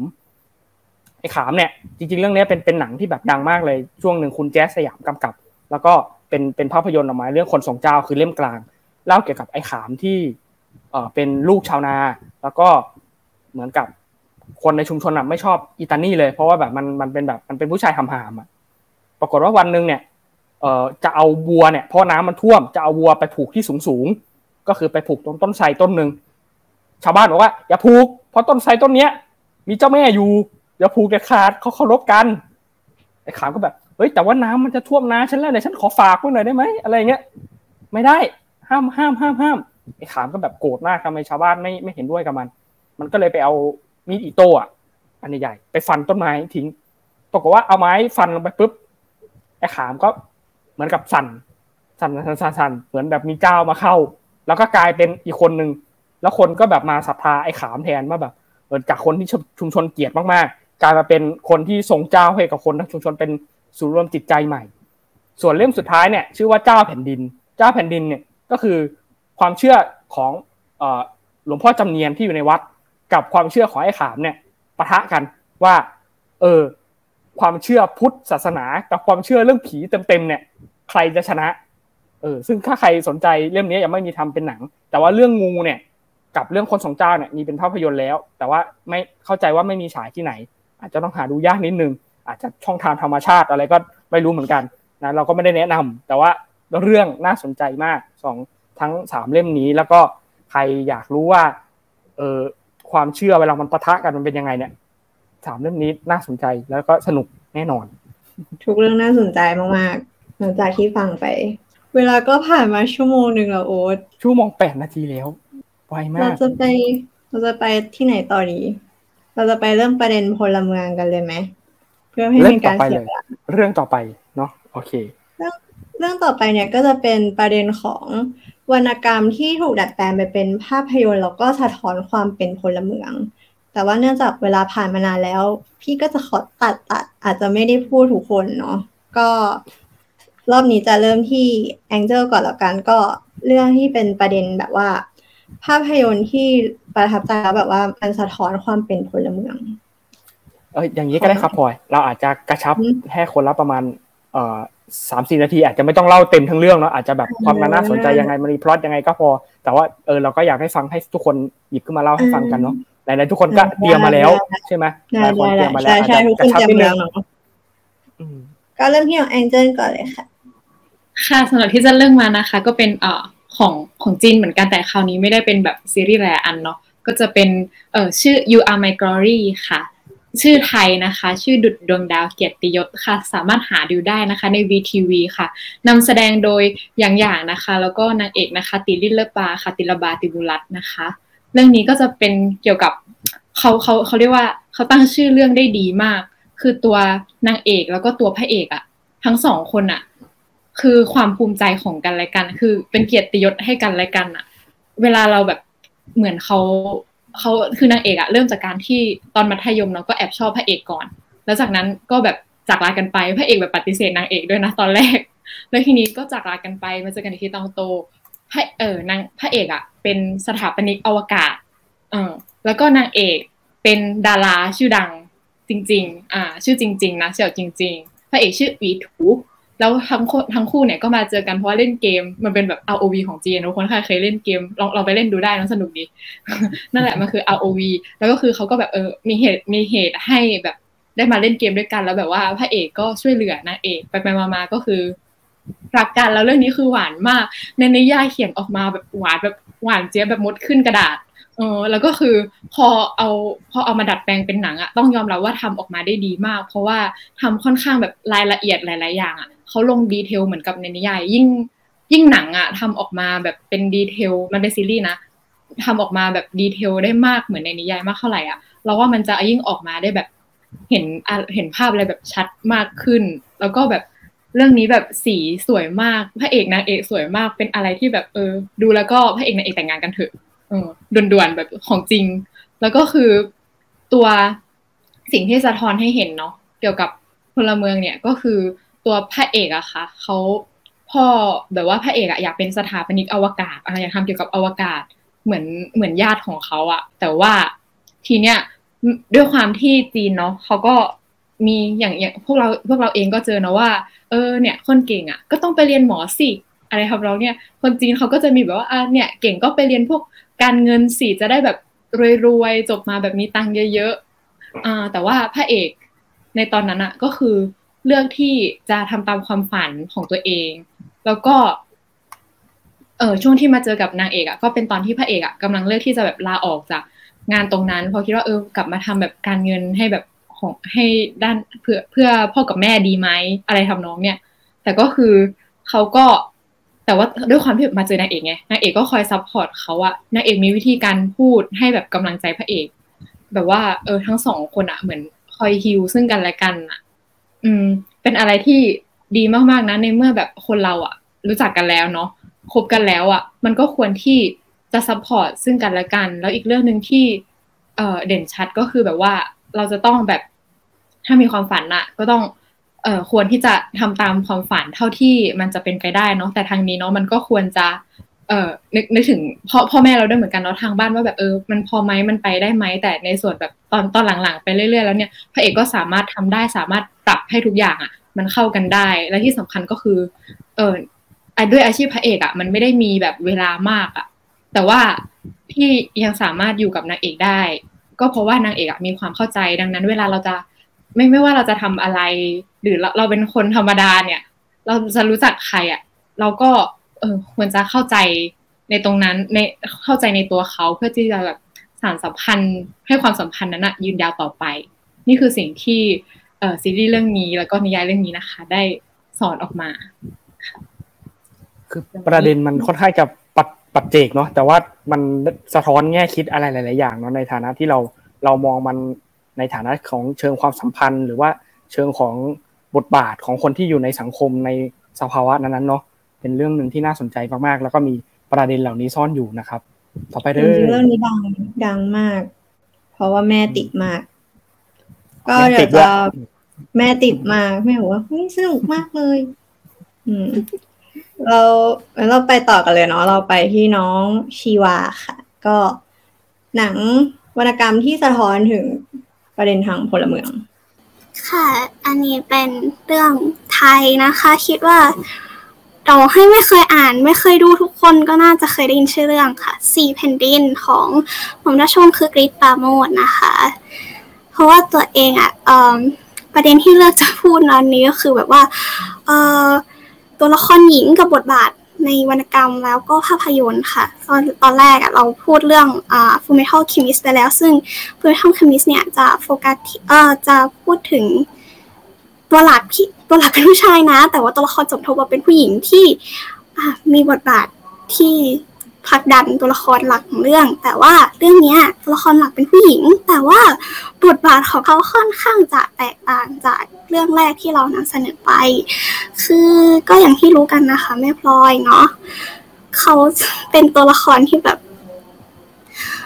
คือทำตามขนบของผู้หญิงไทยที่ดี หรือเปล่านะ อืมขนบผู้หญิงไทยที่ดี แบบดีๆอะ คือเขาแบบอะเออพ่ออยากให้แต่งงานกับใครก็แต่งแม่ตอนเด็กๆแม่อยากให้เข้าว่างอะก็เข้าไป อืมตอนโตมามีลูกมีเต้าแล้วก็คือจริง ๆ อะเออตัวเราอะหนูอะเคยดูเวอร์ชันละครทีวีแค่เวอร์ชันเนี้ยค่ะ ของอ่า PPTV เนี่ย อืม ส่วนนิยายอะอ่านแค่เล่มหนึ่งมา เพราะว่า เพราะว่าในห้องสมุดเอ่อสมัยเรียนมัธยมอะมันมีแค่เล่มหนึ่งก็ไม่เข้าใจเหมือนกันว่าทำไมมันไม่มีเล่มสองอ่าขอกลางก็เลยนะครู้รับรู้รู้แค่ว่าเนื้อเรื่องในหนังสือเล่มหนึ่งเป็นยังไงเรื่องในเล่มสองอะ ไม่รู้เหมือนกันแล้วก็มาดูในเวอร์ชันนี้เอาคือว่า อ่ามันมีให้ดูย้อนหลังใน เว็บของ PPTV นะคะ ไป search หาดูได้ คือชอบเวอร์ชันนี้เพราะว่าไม่รู้สิ เรียกว่าชอบได้ไหมอะเคยดูอยู่เวอร์ชันเดียวอะแล้วก็เขาแบบเขาเก็บ detail ดีอะค่ะ เวอร์ชันนี้คือแบบว่าเอในเรื่องเขาจะมีการนำเสนอว่าแบบอ่า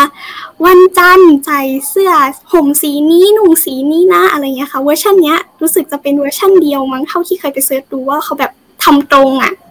เราเราสามารถรู้ได้ว่าในเรื่องอะ ถ้าถ้าถ้าจำได้นะเราก็จะสามารถรู้ได้ว่าเหตุการณ์เนี้ยเกิดขึ้นวันจันทร์วันอังคารหรือวันอะไรอย่างเงี้ยค่ะ อ่า แต่เออนั่นแหละค่ะ ส่วนตัวเนื้อเรื่องก็คือทุกคนน่าจะรู้กันอยู่แล้วแหละว่าแม่พลอยเขาเป็นคนที่แบบทำตามขนบแล้วก็คือตอนโตอะเขาก็ยังไม่ได้เลือกใช้ชีวิตด้วยตัวเองนะ โตแล้วเขามีลูกแล้วอะเขา ก็ยังดูแลทรัพย์สิน เพราะลูกอะบอกให้เขาดูแล เขาไม่ได้เลือกที่จะดูแลเอง อืม ตอนสามีตายอะค่ะ ก็เป็นอีกเรื่องหนึ่งที่อ่าบทบาทของตัวละครหญิงค่อนข้างจะตรงข้ามกับเรื่องเมื่อกี้โดยสิ้นเชิงค่ะ ประมาณนี้ค่ะ ขอบคุณมากมากๆเลยครับ ที่เมนชั่นเรื่องนี้ขึ้นมา เป็นเรื่องที่แบบว่าชัดมากเลยเนาะแบบว่าแล้วก็ใช่ใช่หใช่ลายๆคนเนี่ยมันได้มุมมองที่น่าสนใจบางคนในเราเคยเห็นอ่านเรื่องนี้เนี่ยอาจจะแบบ มองในมุมมองของเชิงการเมือง เชิงของเอ่อความสัมพันธ์ในสังคมในยุคที่ยังเป็นสมบูรณาญาสิทธิราชย์แต่ว่าน้องชีวานี่เมนชั่นเรื่องของแบบเกี่ยวกับเอ่อผู้หญิงเพศหญิงเนาะที่มีบทบาทอย่างไรที่อยู่ในสังคมเนาะน่าสนใจทีเดียวครับ ต่อไปเลย ต่อไปที่น้องอาร์คเลยเดี๋ยวปิดด้วยแก้มบูมโอเคครับ ก็เรื่องของผมนะครับ ก็ผมคัดเรื่องที่ว่าดู ผมคิดว่ามันน่าจะเป็นแบบว่า ถ้าให้หาหนังเกี่ยวกับคณะครุศาสตร์ผมก็จะเลือกเรื่องนี้เนี่ยแหละครับ ก็คือเรื่อง The Miracle Work อ่าหนังสือชื่อว่า The Story of My Life นะครับ แล้วก็อ่าหนังชื่อเรื่อง The Miracle Worker นะครับ ได้รับออสการ์ด้วยนะครับ เรื่องนี้แต่ว่าปี 1962 เรายังไม่เกิดกันเลยด้วยซ้ำไปนะครับ ก็เราขอขอให้ดูที่ที่โปสเตอร์หนังก่อน เราจะเห็นว่าอ่าเด็กผมทองเนี่ยเขา เหมือนว่าร่างกายเขาเขาจะดูแบบแปลกไม่เหมือนกับพวกตัวละครเด็กในในพวกโปสเตอร์หนังอื่นเนาะที่เห็นว่าเขาจะหลับตาใช่ไหมครับ มันมีสาเหตุครับ แล้วก็จะมีอ่าเป็นตัวละครคุณครูนะครับ ก็จับมือเขาอยู่นะครับ เพราะว่าตัวละครผู้หญิงผมทองคนนี้เขาเรียกว่าเขาเป็น deaf blind นะครับ หรือว่าเด็กหูหนวกตาบอดนะครับ คือตอนเด็กเนี่ยเขาป่วยเป็นโรค scarlet fever แล้วทีเนี้ยมันทำลายประสาทในการมองเห็นและการได้ยินของเขาทั้งคู่เลย เพราะงั้นอะตั้งแต่อายุประมาณสองขวบมาเขาอยู่ในโลกที่อ่ามืดมิดแล้วก็เงียบงันนะครับ ก็คือมองไม่เห็นแล้วก็ไม่ได้ยินเสียงเลยเลย ทีนี้มันเป็นเหตุการณ์ในปี 1900นะอันนี้เป็นเป็นเขาเรียกว่าเป็นอัตชเป็นอัตชีวประวัตินะครับ เป็นเรื่องจริงที่เกิดขึ้นนะครับ ในช่วงปี 1900 เนี่ยเรียกได้ว่าอาจารย์สอนคนหูหนวกตาบอด แทบไม่มีด้วยซ้ำไปอาจจะไม่มีการสอนวิธีวิทยาการสอนการ การสอนเด็กหูหนวกตาบอดด้วยซ้ำไปครับเพราะงั้นพ่อแม่เนี่ยเขาสอนลูกไม่เป็นอะแล้วลูกก็สื่อสารกับพ่อแม่ไม่ได้อะ เพราะว่าคิดดูสิแค่ลูกตาบอดอะก็ก็คิดว่ายากใช่ไหมครับแล้วหูหนวกไปด้วยอะมันเป็นแบบว่าการสื่อสารสองทางหลักของของมนุษย์เราอะ แล้วพอมองไม่เห็นพูดไม่ได้อย่างเงี้ยปากปากก็พูดไม่ได้ เอ้มองไม่เห็นอ่าหูไม่ได้ยินใช่ไหมครับพอไม่ได้ยินเสียงก็ไม่รู้จะออกเสียงยังไง ก็พูดไม่ได้ไปอีกครับ มันแบบมัน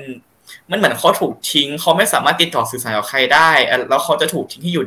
โดดเดี่ยวในโลกของเขาทั้งที่ทุกคนอยากคุยกับเขาจะทำอะไรเขาไม่ได้ ไม่จะติดต่อสื่อสารยังไงอย่างเงี้ยครับ พ่อแม่เขาก็เลยเลี้ยงเขาแบบตามมีตามเกิดนะครับ แล้ว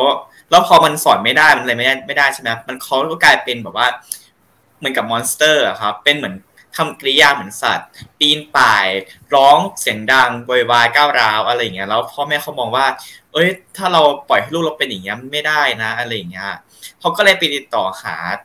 ศาสตราจารย์ที่เชี่ยวชาญด้านคนตาบอดอะไรอย่างเงี้ยมาติดต่อแล้วเขาก็บอกว่าอ่ามีครูคนหนึ่งที่แนะนำให้มาให้ให้พวกเธอนะก็คือ ครูคนนี้นั่แหละครับ อ่าอ่าตัวเด็กเนี่ยเขาชื่อว่าอ่าเฮเลนเคลเลอร์นะครับ ก็แล้วก็ส่วนครูเนี่ยชื่อว่าแอนซัลลิแวนนะครับ แอนซัลลิแวนเนี่ยเขาเป็นครูที่เหมือนว่าตาเกือบบอดมาก่อน แต่ว่าทำการผ่าตัดสำเร็จเขาก็เลยกลับมามองเห็นได้ ทีนี้นะครับ คือด้วยความที่เขาเคยตาเกือบบอดเขาต้องเคยเรียนพวกอักษรเบรลล์เรื่องของภาษาคนตาบอดอะไรมาอย่างเงี้ยครับเขาก็เลยเรียนจบด้านนี้มาเขาก็เลยมาช่วยเฮเลน แล้วทีเนี้ยขนาดเป็นอาจารย์ที่สอนคนตาบอดแล้วว่าสู้เฮเลนก็ยังยากอะเพราะว่าหูก็ไม่ได้ยินอะ มันมันบอกว่า มันบอกว่ามันมันเราอารมณ์มากกันว่าคนหนึ่งก็ต้องการให้อีกคนหนึ่งรู้ให้ได้ คนหนึ่งก็ไม่รับรู้อะไรเลยอย่างเงี้ยมันบอกมันเกิดความร้อนแรงในเนื้อเรื่องนะครับ ครับ อ่า สิ่งหลักที่อาจารย์เขาต้องการสอนสอนเฮเลนก็คือเขาต้องการ อ่า ต้องการให้รู้ว่า everything has a name ก็คือว่าทุกสิ่งในโลกเนี่ยมีชื่อเรียกนะครับนั่นคือสิ่งแรกที่เขาต้องสอนเฮเลนให้ได้ก่อน เพราะว่าถ้าเฮเลนรู้จักสิ่งของไม่รู้มันคืออะไรอะ เขาก็จะสอนแปลงอื่นไม่ได้ เพราะงั้นเขาต้องหาวิธีการร้อยแปดพันเก้าเพื่อช่วยเด็กหูหนวตาบอดคนนี้ให้กับให้เข้าใจให้ได้ว่าสิ่งนี้คืออะไรอย่างเงี้ยครับแล้วบอกว่าทุกครั้งที่ผมบอกว่าอ่ายีดีเรียนคณะครุศาสตร์แล้วบอกว่าเหมือนเหนื่อยเหมือนท้อแท้อะไรเงี้ยเนาะแล้วว่าเปิดดูหนังเรื่องนี้มันก็มันเติมเต็มทุกอย่างให้กับผมตลอดอะไรเงี้ยครับ มันรู้สึกว่าความเป็นครูที่เรารู้สึกหายไปอะมันกลับคืนมาอีกครั้งจากการดูเรื่องนี้นะครับ เป็นหนังที่เติมเต็มความเป็นครูมากครับครับโอ้ขอบคุณมากๆเลยนะครับ ที่ขอบคุณค่ะให้ให้เรื่องนี้มาเลยเนาะเพราะว่าแบบว่าน่าสนใจมากนะครับ แล้วก็ประเด็นมันนี่ก็พูดถึงเกี่ยวกับ เออเขาเรียกอะไรนะเออผู้พิการดุหูอ่าความหูหนกพิตบอดเศษ ใช่ไหมความพิเศษ ความต้องการพิเศษอย่างใดอย่างหนึ่งที่แบบ ที่ที่เราเรารู้สึกแล้วเรารับรู้ได้แล้ว เราในฐานะที่คนเป็นครูเราควรจะ เอ่อให้เอ่อสนับสนุนเขาเกื้อกูลเขาในการที่จะ ร่วมเรียนรู้ร่วมที่จะเอ่อมีชีวิตที่ที่ดีขึ้นเนาะด้วยการศึกษาใช่ไหมอืมใช่ขอบคุณมาก ๆ เลยนะครับอ่าแล้วก็ปิดด้วยแก้มบูมเนาะคนสุดท้ายประเด็นโอเค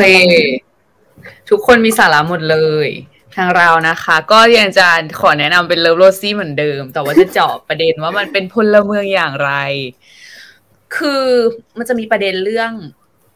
เอ่ออารมณ์แบบ ตอนที่โรซี่ท้องอะโรซี่คิดว่า แบบก็ไม่ได้อยากเลี้ยงเด็กขนาดนั้นอะตอนแรกไม่ได้อยากเก็บเด็กไว้เลยนะแบบ มีถึงขั้นคิดที่จะทำแท้งด้วยอะแต่ว่าเขาก็ยังคิดได้นะ ว่ามันแบบเฮ้ยมันไม่ไม่ถูกอะไม่เหมาะไม่ควรอะแบบ คนเรามันยังต้องมีชีวิตต่อไปใช่ไหมแบบเราเราไม่มีสิทธิ์ไปไปตัดสินเขาหรอก แล้วก็นางก็เลยตอนแรกอะจะใช้วิธีเป็นแบบ เอ้ยอ่า ให้คนอื่นมารับลูกเราไปเรียนแทนให้ให้เขาไปเป็นลูกบุญธรรมคนอื่น อะไรอย่างนี้ แต่สุดท้ายพอคลอดออกมาก็คือ ก็รักอะเออ อารมณ์คนเป็นแม่อะก็คือแบบ เออ ก็รักเด็กคนเนี้ย สุดท้ายก็ไม่ได้ให้ใครเลี้ยงอยู่ดี ก็คือ มันก็ทำให้เห็นว่า เออ คนคนหนึ่งมันก็ แบบยังไงอะเขาก็ยังคิดได้อะมันเป็นเป็นเรื่องที่ดีนะ ที่แบบว่าไม่ไม่ได้อยากทำลาย เด็กที่ยังไม่เกิดออกมา แล้วก็ขอย้อนกลับไปตั้งแต่ก่อนแบบก่อนจะทำอะเขาก็ยังเรียนรู้ที่จะป้องกันนะซึ่งมันเป็นเรื่องที่ดีค่ะ มันแบบว่า ก็ก็มีการคุมกำเนิด แต่ว่ามันเกิดการจากการผิดพลาดแล้วเขาก็ได้รู้ว่าการผิดพลาดครั้งเนี้ยมันก็จะเป็นบทเรียนต่อมาในชีวิตเขาอะ แล้วก็มีเรื่อง อืมมหาลัย เรื่องมหาลัยคือ ถึงแม้ว่าเราจะเรียนครุศาสตร์เราจะสนับสนุนให้คนแบบว่า อยาก ศึกษาต่ออยังไงก็ตาม แต่โรซี่อะ ตอนแรกที่จะเลือกมหาลัยใช่ไหมจะไปเรียนบอสตันกับอเล็กซ์อะเออสุดท้ายโรซี่ก็ไม่ได้เรียน แต่มันก็ทำให้เราได้เห็นว่าเขาที่ไม่ได้เรียนอะ ไม่ได้เรียนต่อ ก็สู้ชีวิตอะ ก็ทำงานจนสุดท้ายแบบ มาเปิดรีสอร์ทเปิดโรงแรมเองได้อะแค่นี้มันก็ทำให้รู้แล้วว่า มหาลัยก็ไม่ใช่เรื่องที่สำคัญขนาดนั้นสำหรับอามองมองในมุมมองโรซี่นะเพราะว่าแบบ สุดท้ายก็ก็รวยอะ ก็เลี้ยงลูกได้อะ เป็น single mom ที่สามารถเลี้ยงลูกเองได้ด้วยอะซึ่งมันจ๊าบมากก็ถ้าเป็นมุมโรซี่ก็คงแบบ เออไม่ไม่ต้องเรียนก็ได้ใบปริญญาไม่ได้สำคัญอะไรขนาดนั้น ดูแค่ว่าแบบผลลัพธ์ปลายทางมันประสบความสำเร็จยังไงมากกว่าประมาณนี้ค่ะอืมขอบคุณมากเลยเนาะมันเรื่องนี้มันมันสะท้อนอะไรอย่างหนึ่งนะสิ่งที่แก้มบูมเห็นเนี่ยก็คือ เอ่อหนังสือหรือหนังเรื่องนึงเนี่ย เราเรามองมันหลากมุมหนังที่ชอบ กับประเด็นที่ใช่เนี่ยมันก็ไปด้วยกันได้เนาะเออน่าสนใจน่าสนใจมากๆครับ เดี๋ยวก่อนจะขึ้นประเด็นต่อไปหรือว่ามีอะไรสืบเนื่องกันนะครับ ขอต้อนรับแขกรับเชิญอีกท่านหนึ่งที่เราเชิญมาคุยกันวันนี้นะครับ เนื่องจากว่าการเรียนที่มันติดพันกันพอดีก็เลยอาจจะมาช้านิดนึงนะครับเดี๋ยวให้เขาแนะนำตัวกันก่อนเลยครับสวัสดีพี่ลีนาครับ สวัสดีค่ะ ชื่ออารินานะคะ อยู่อยู่ชั้นปีสี่คณะครุศาสตร์ เอกสังคมคู่ภาษาอังกฤษค่ะ ครับขอบคุณครับเดี๋ยวอย่างอย่างเร็วเลยนะครับ อย่างเร็วเลย โอเค เดี๋ยวเราจะย้อนกลับไป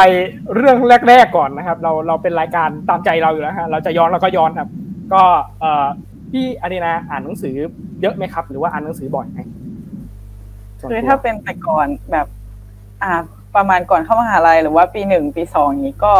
อ่านเยอะกว่าตอนนี้ ตอนนี้ก็ยังอ่านอยู่แต่ว่าเหมือนมันก็น้อยลงเพราะว่าพลังงานอะไรอย่างนี้ด้วยค่ะแบบมันก็เยอะขึ้นเนาะเออใช่ค่ะ ครับอ่าทีนี้มาที่ประเด็นที่เราชวนคุยกันไปสองประเด็นที่ผ่านมาครับ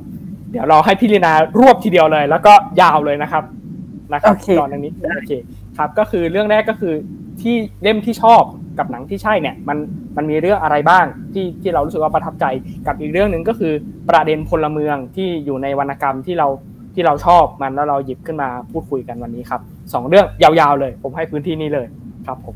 โอเคค่ะโอเคเล่มที่ชอบแล้วก็ประทับใจนะคะ ก็อาจจะเป็นเรื่อง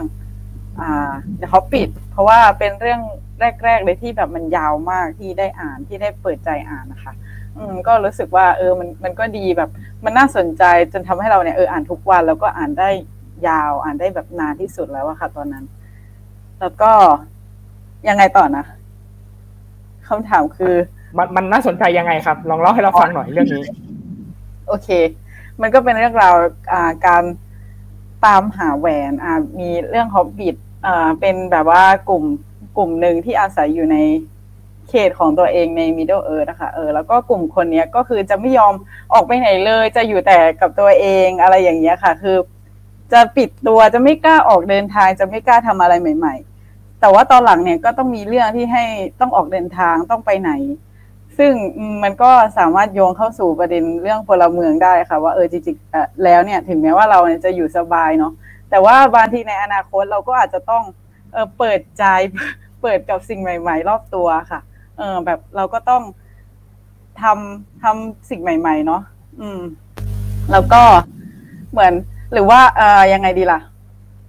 ถึงแม้ว่าเราอะจะไม่อยากที่จะออกไปข้างนอกอะ แต่ว่าสักวันหนึ่งเราอะก็ต้องออกไป เราก็ต้องเออเรียนรู้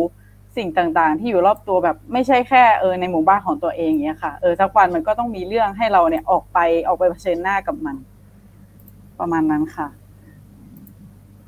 ก็คือทั้งเรื่องที่ชอบกับเรื่องที่เป็นประเด็นพลเมืองนี้ก็คือเรื่องเรื่องนี้เลยเนาะรวบใช่รวบรวบอย่างนี้เลย โอเค ได้ครับขอบคุณมากๆ ก็มันมีประเด็นที่น่าสนใจเนาะเพราะว่าเออ The Hobbit เนี่ยมันเป็นซีรีส์ที่ยาวมากๆนะครับใช่ไหมเพราะว่าตอนแรกเนี่ยออกมาเป็น The Lord of the Ring ก่อนนะครับแล้วก็หรือเปล่าผมผมไม่มั่นใจนะแต่ว่าหนังอะก็คือมี The Lord of the Ring ก่อนสามภาคเนาะแล้วก็มีตามมาด้วย The Hobbit อีกสามภาค ซึ่งก็คนเขียนนี่ก็คือโทเคียนใช่ไหมครับ J.R. โทเคียนที่เป็นคนที่เป็นคนเขียนขึ้นมา แล้วก็เออในในแต่ละเล่มมันก็มีเรื่องราวที่น่าติดตาม แล้วก็สนุกเล่มหนึ่งเล่ารุ่นรุ่นลูก รุ่นหลานลงมาเลย ไม่ใช่รุ่นลูก รุ่นหลานอีกเล่มหนึ่งเนี่ยอีกเซตหนึ่งก็เล่ารุ่นรุ่นรุ่นรุ่นที่แบบ รุ่นพ่อรุ่นปู่ขึ้นไปข้างบนอีกนะครับ มันก็น่าสนใจแล้วก็จริงๆมีภาพยนตร์ที่เล่าเรื่องราวเกี่ยวกับนักเขียนคนนี้อยู่ถ้าใครสนใจก็ไปชมได้ ซึ่งผมไม่รู้ว่าอยู่ที่ไหนเหมือนกันนะครับ ชื่อโทเคียน เพราะว่า ปีนั้นเนี่ยเป็นหนังที่ไม่ประสบความสำเร็จที่สุดเรื่องหนึ่งของปีนะครับ เมื่อเทียบกับหนังที่ลูกๆที่เขาผลิตมาเนาะนะครับ โอเคครับพลอยไปประเด็นสุดท้ายเลยดีกว่าครับ ประเด็นสุดท้ายที่เราจะพูดกันในวันนี้ก็คือ วรรณกรรมที่ทุกคนเนี่ยรู้สึกว่าอยากให้มันดัดแปลงกลายเป็นภาพยนตร์เรื่องหนึ่ง คือเรื่องอะไร แบบหนึ่งเรื่องที่ทุกคนคิดว่า มันควรจะเป็นหนังได้แล้วแหละ อืม เราจะเริ่มกันที่แก้มบูมละกัน อ่า เรื่องแรกเรื่องวรรณกรรมที่อยากให้กลายเป็นภาพยนตร์ของแก้มบูมคืออะไร โอเค คือเพิ่งเรียนมาเลยวิชาอาเซียน แล้วเรารู้สึกว่ามันน่าสนใจมาก มันเป็นวันมันเป็นแบบวรรณกรรมของประเทศสิงคโปร์ มันชื่อว่า a history อ่าเอ้ย a personal history of an island คือ มันน่าสนใจตรงที่ว่า ถ้ามันเอามาทำเป็นหนังอะน่าจะดีมากเลยนะ มันคือการเล่าประวัติศาสตร์ แต่ไม่ใช่ประวัติศาสตร์แบบที่เราเรียนกัน เป็น personal history เพราะฉะนั้นคืออะไร แต่ว่าแต่ว่าตอนทำหนังอะอยากแนะนำให้ให้คนรู้ว่าเนี่ยเป็นมุมมองของคนคนหนึ่งอะแต่ซึ่งพอเอามาทำหนังแล้ว เราจะได้รสได้แบบครบรสทุกอารมณ์อะมันมันไม่เหมือนประวัติศาสตร์ที่เราเรียนในห้องเรียนอะค่ะคือแบบ คนคนชนะก็จะมักเป็นผู้ได้เขียนประวัติศาสตร์ที่มันจะเป็นของตัวเองอะไรอย่างนี้ใช่ไหมแต่อันเนี้ยมันเป็นเหออารมณ์ประมาณว่าเล่าผ่านคนที่ประสบอยู่ในเหตุการณ์นั้นจริง ๆ แบบไม่ใช่ว่าเอาแค่แบบที่ที่เราเห็นกันอะในจารึกอะไรเงี้ย คือตัวละครมันเล่าออกมาได้แบบนี่อ่านไปแค้นไปอะโกรธไปด้วยอะแบบ เออก็คิดว่าถ้าทำเป็นหนังจะยิ่งโกรธกว่านี้ เราจะยิ่งอินไปกับมัน เพราะนี่เป็นคนที่แบบ ก็อย่างที่บอกค่ะว่าเป็นคนไม่มีจินตนาการขนาดนั้น แต่อ่านแล้วรู้สึกว่าแบบเฮ้ยแค่นี้เรายังโกรธเลยอะถ้าเป็นหนังเราจะโกรธขนาดไหน ตัวละครมันถ่ายทอดความรู้สึกแบบ เจ็บช้ำโดนกดขี่จากอะไรอะอังกฤษญี่ปุ่นอีกที่ต้องมาที่แบบมาลงบอมบ้านเราสิงคโปร์นั้นอะเออเราก็เชื่อว่าถ้าสมมติมีเป็นมุมมองของคนไทยอะแต่ว่าอาจจะเอาแบบซ้ายจัดขวาจัด มาเลยทำหนังเลย มาทำให้ดูเลยแล้วก็แบบเทียบกันเลย ไม่เอาตรงกลางด้วยเอาเอาซ้ายจัดขวาจัดเลย มาดูเทียบกัน เราว่าน่าจะได้แบบอะไรที่แปลกใหม่มาก ๆ ประมาณนี้ค่ะ มันต้องสร้างภาวะเหมือนกับเอหิปัสสิโกให้ได้เนาะที่แบบว่าเราเราด้วยมุมมองที่เป็นกลางอย่างนั้นนะนะอืมเหมือนที่เราคุยคราวที่แล้วเนาะมันจะต้องกลางมากๆเลยเนาะเราถึงจะแบบเราถึงจะเห็นแต่ก็น่าสนใจเนาะที่เราได้ mention เรื่องนี้ขึ้นมา เพราะรู้สึกว่าเออ ประชาชนก็เขียนประวัติศาสตร์ได้ ไม่ใช่ประวัติศาสตร์ที่มาจากส่วนกลาง แล้วก็เล่าให้มันเป็น template เดียวเนาะไม่รู้ว่าเราพูดถึงหนังเรื่องอะไรเลยนะไม่รู้เลยนะฮะเราไปที่คนอื่นกันเลยดีกว่านะครับ ไปที่ใครดีไปที่น้องชิวาละกันเรื่องที่วรรณกรรมที่อยากให้มาเป็นภาพยนตร์ค่ะของหนูเป็นเรื่องเซวีน่ามหานครแห่งมนตราไม่ไม่รู้มีใครรู้จักหรือเปล่า มันมันเคยดังมากๆหรือเปล่านะ อยู่ช่วงนึงเพราะว่ามัน มีปกหลายเวอร์ชันมาก แต่เวอร์ชันที่หนูทันก็คือเวอร์ชันนี้มันเป็นเรื่องเกี่ยวกับตัวเอกอะเป็นผู้หญิง เป็นน้องชื่อเฟมิลสึกตอนเปิดเรื่องอายุแค่สิบสี่สิบห้าเองมั้ง คือประมาณว่าโลกเดิมที่เขาเคยอาศัยอยู่อะค่ะ เป็น เป็นโลกที่เหมือนกับเราอะเป็นโลกที่อิงวิทยาศาสตร์ แล้วทีเนี้ยน้องเขาอะเป็นเด็กพิเศษที่หมายถึงว่าพิเศษแบบมีความสามารถพิเศษ ทางด้านดนตรี ก็เลยจบปริญญาตั้งแต่อายุ 14-15 นั่นแหละ แล้วทีนี้ก็เข้าไปทำงานในหอสมุด เพราะว่าตอนแรกอะจะเข้าไปเป็นอาจารย์ในมหาวิทยาลัย แต่ว่าอายุน้อยเกินแล้วก็เลยโดนเหยียดว่าแบบเด็กแค่เนี้ยเข้าไปสอนไม่ได้หรอกอะไรเงี้ยจริงๆอะความสามารถน้องเขาสูงมากเออแต่ก็ได้มาทำแค่ในหอสมุดแล้วทีเนี้ย ในเมื่อโลกมันเข้าสู่ยุควิทยาศาสตร์มากขึ้นนะคะแล้วก็มีเทคโนโลยีต่างๆ มากขึ้นทำให้หอสมุดที่น้องทำงานอยู่อะโดนยุบทีนี้น้องก็ตกงานแล้วบ้านหลังที่น้องอยู่อะมันเป็นคฤหาสน์หลังใหญ่มาก ที่ตอนแรกอะ เหมือนแบบน้องเขาบอกว่าเขาอยู่กับลุงสองคนแล้วทีนี้วันหนึ่งอะลุงหายไป แล้วทุกวันเนี้ยเขาก็ใช้ชีวิตด้วยเงินเดือนของบรรณารักษ์แล้วก่อนหน้านี้เขาใช้ชีวิตเป็นเด็กทุนของรัฐบาล เพราะฉะนั้นพอตกงานแล้วเขาก็ไม่มีตังค์แล้ววันนั้นมันเป็นวันเกิดเขาพอดีเขาไปที่ตลาด แล้วพอไปพอใช้เงินก้อนสุดท้ายอะเพื่อซื้อแบบว่าของกินเพื่อไปทำอาหารที่บ้านอะ ก็มีคนนึงเดินผ่านเขามาแล้วก็ให้หนังสือมาเล่มนึงหนังสือเล่มนั้นอะ รู้สึกว่าจะเป็นชื่อว่าเซมินานี่แหละ แล้วเขาก็ไปที่บ้านไปเปิดปุ๊บกระทะลุไปอีกโลกหนึ่งเลย ค่ะ ก็คือว่ามันเป็นเรื่องราวแบบแฟนตาซีแบบข้ามทะลุมิติ แต่จริงๆ น้องเขาเป็นคนของอีกมิติหนึ่งนะ อืมก็คือว่ามันเป็นแฟนตาซีที่ เออเรียกว่าไงอะอาจจะอารมณ์ประมาณแฮร์รี่พอตเตอร์เลยมั้งคือแบบว่ามันเป็นแต่ละเล่มอะรู้สึกว่ามีห้าเล่มถ้าจำไม่ผิด เออ แต่ละเล่มอะก็คือการเติบโตของ ตัวน้องเฟมิลเนี่ยแล้วก็กลุ่มเพื่อนๆที่จะได้เรียนขึ้นไปในแต่ระดับชั้น ศึกษาเรื่องราวต่างๆ ในโลกที่ชื่อว่าเซวีน่าอืมค่ะ ถ้าจะทำเป็นหนังอะหนูว่ามันต้องสนุกมากแน่ๆมันแบบมันเป็นแฟนตาซีจัดๆเลยอะแต่ทีเนี้ยมันจะเป็นปัญหาตรงที่ว่า setting มันอะ setting มันเป็นแฟนตาซีแบบตะวันตก แล้วทีนี้มันดันเป็นนิยายไทยก็ไม่รู้จะทำออกมาได้ยังไงให้มันถึง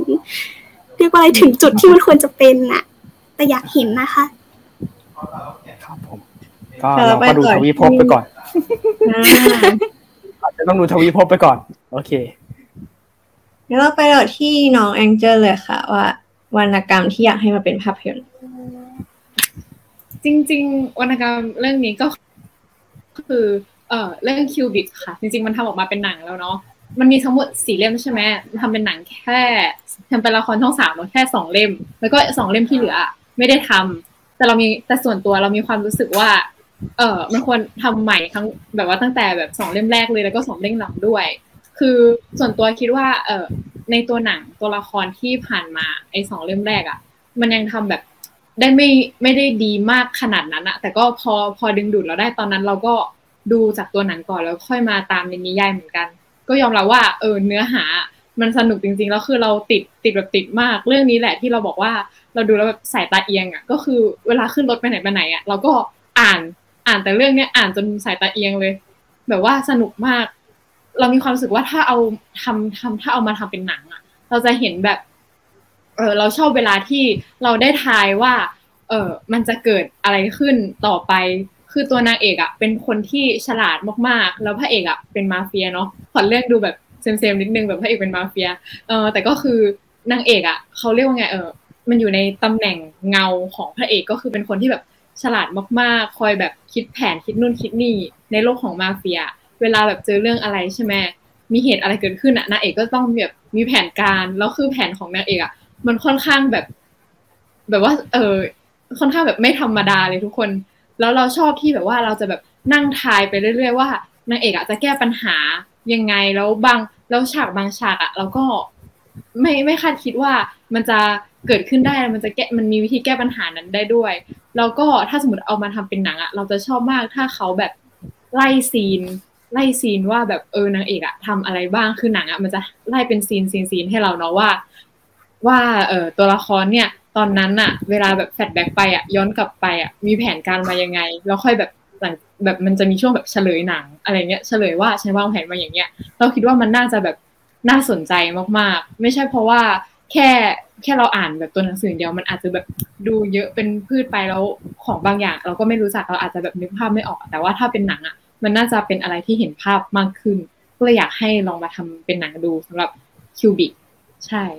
ทั้งสี่เล่มเลย น่าสนใจมากนะครับ ไปต่อที่คนต่อไปกันเลยเนาะ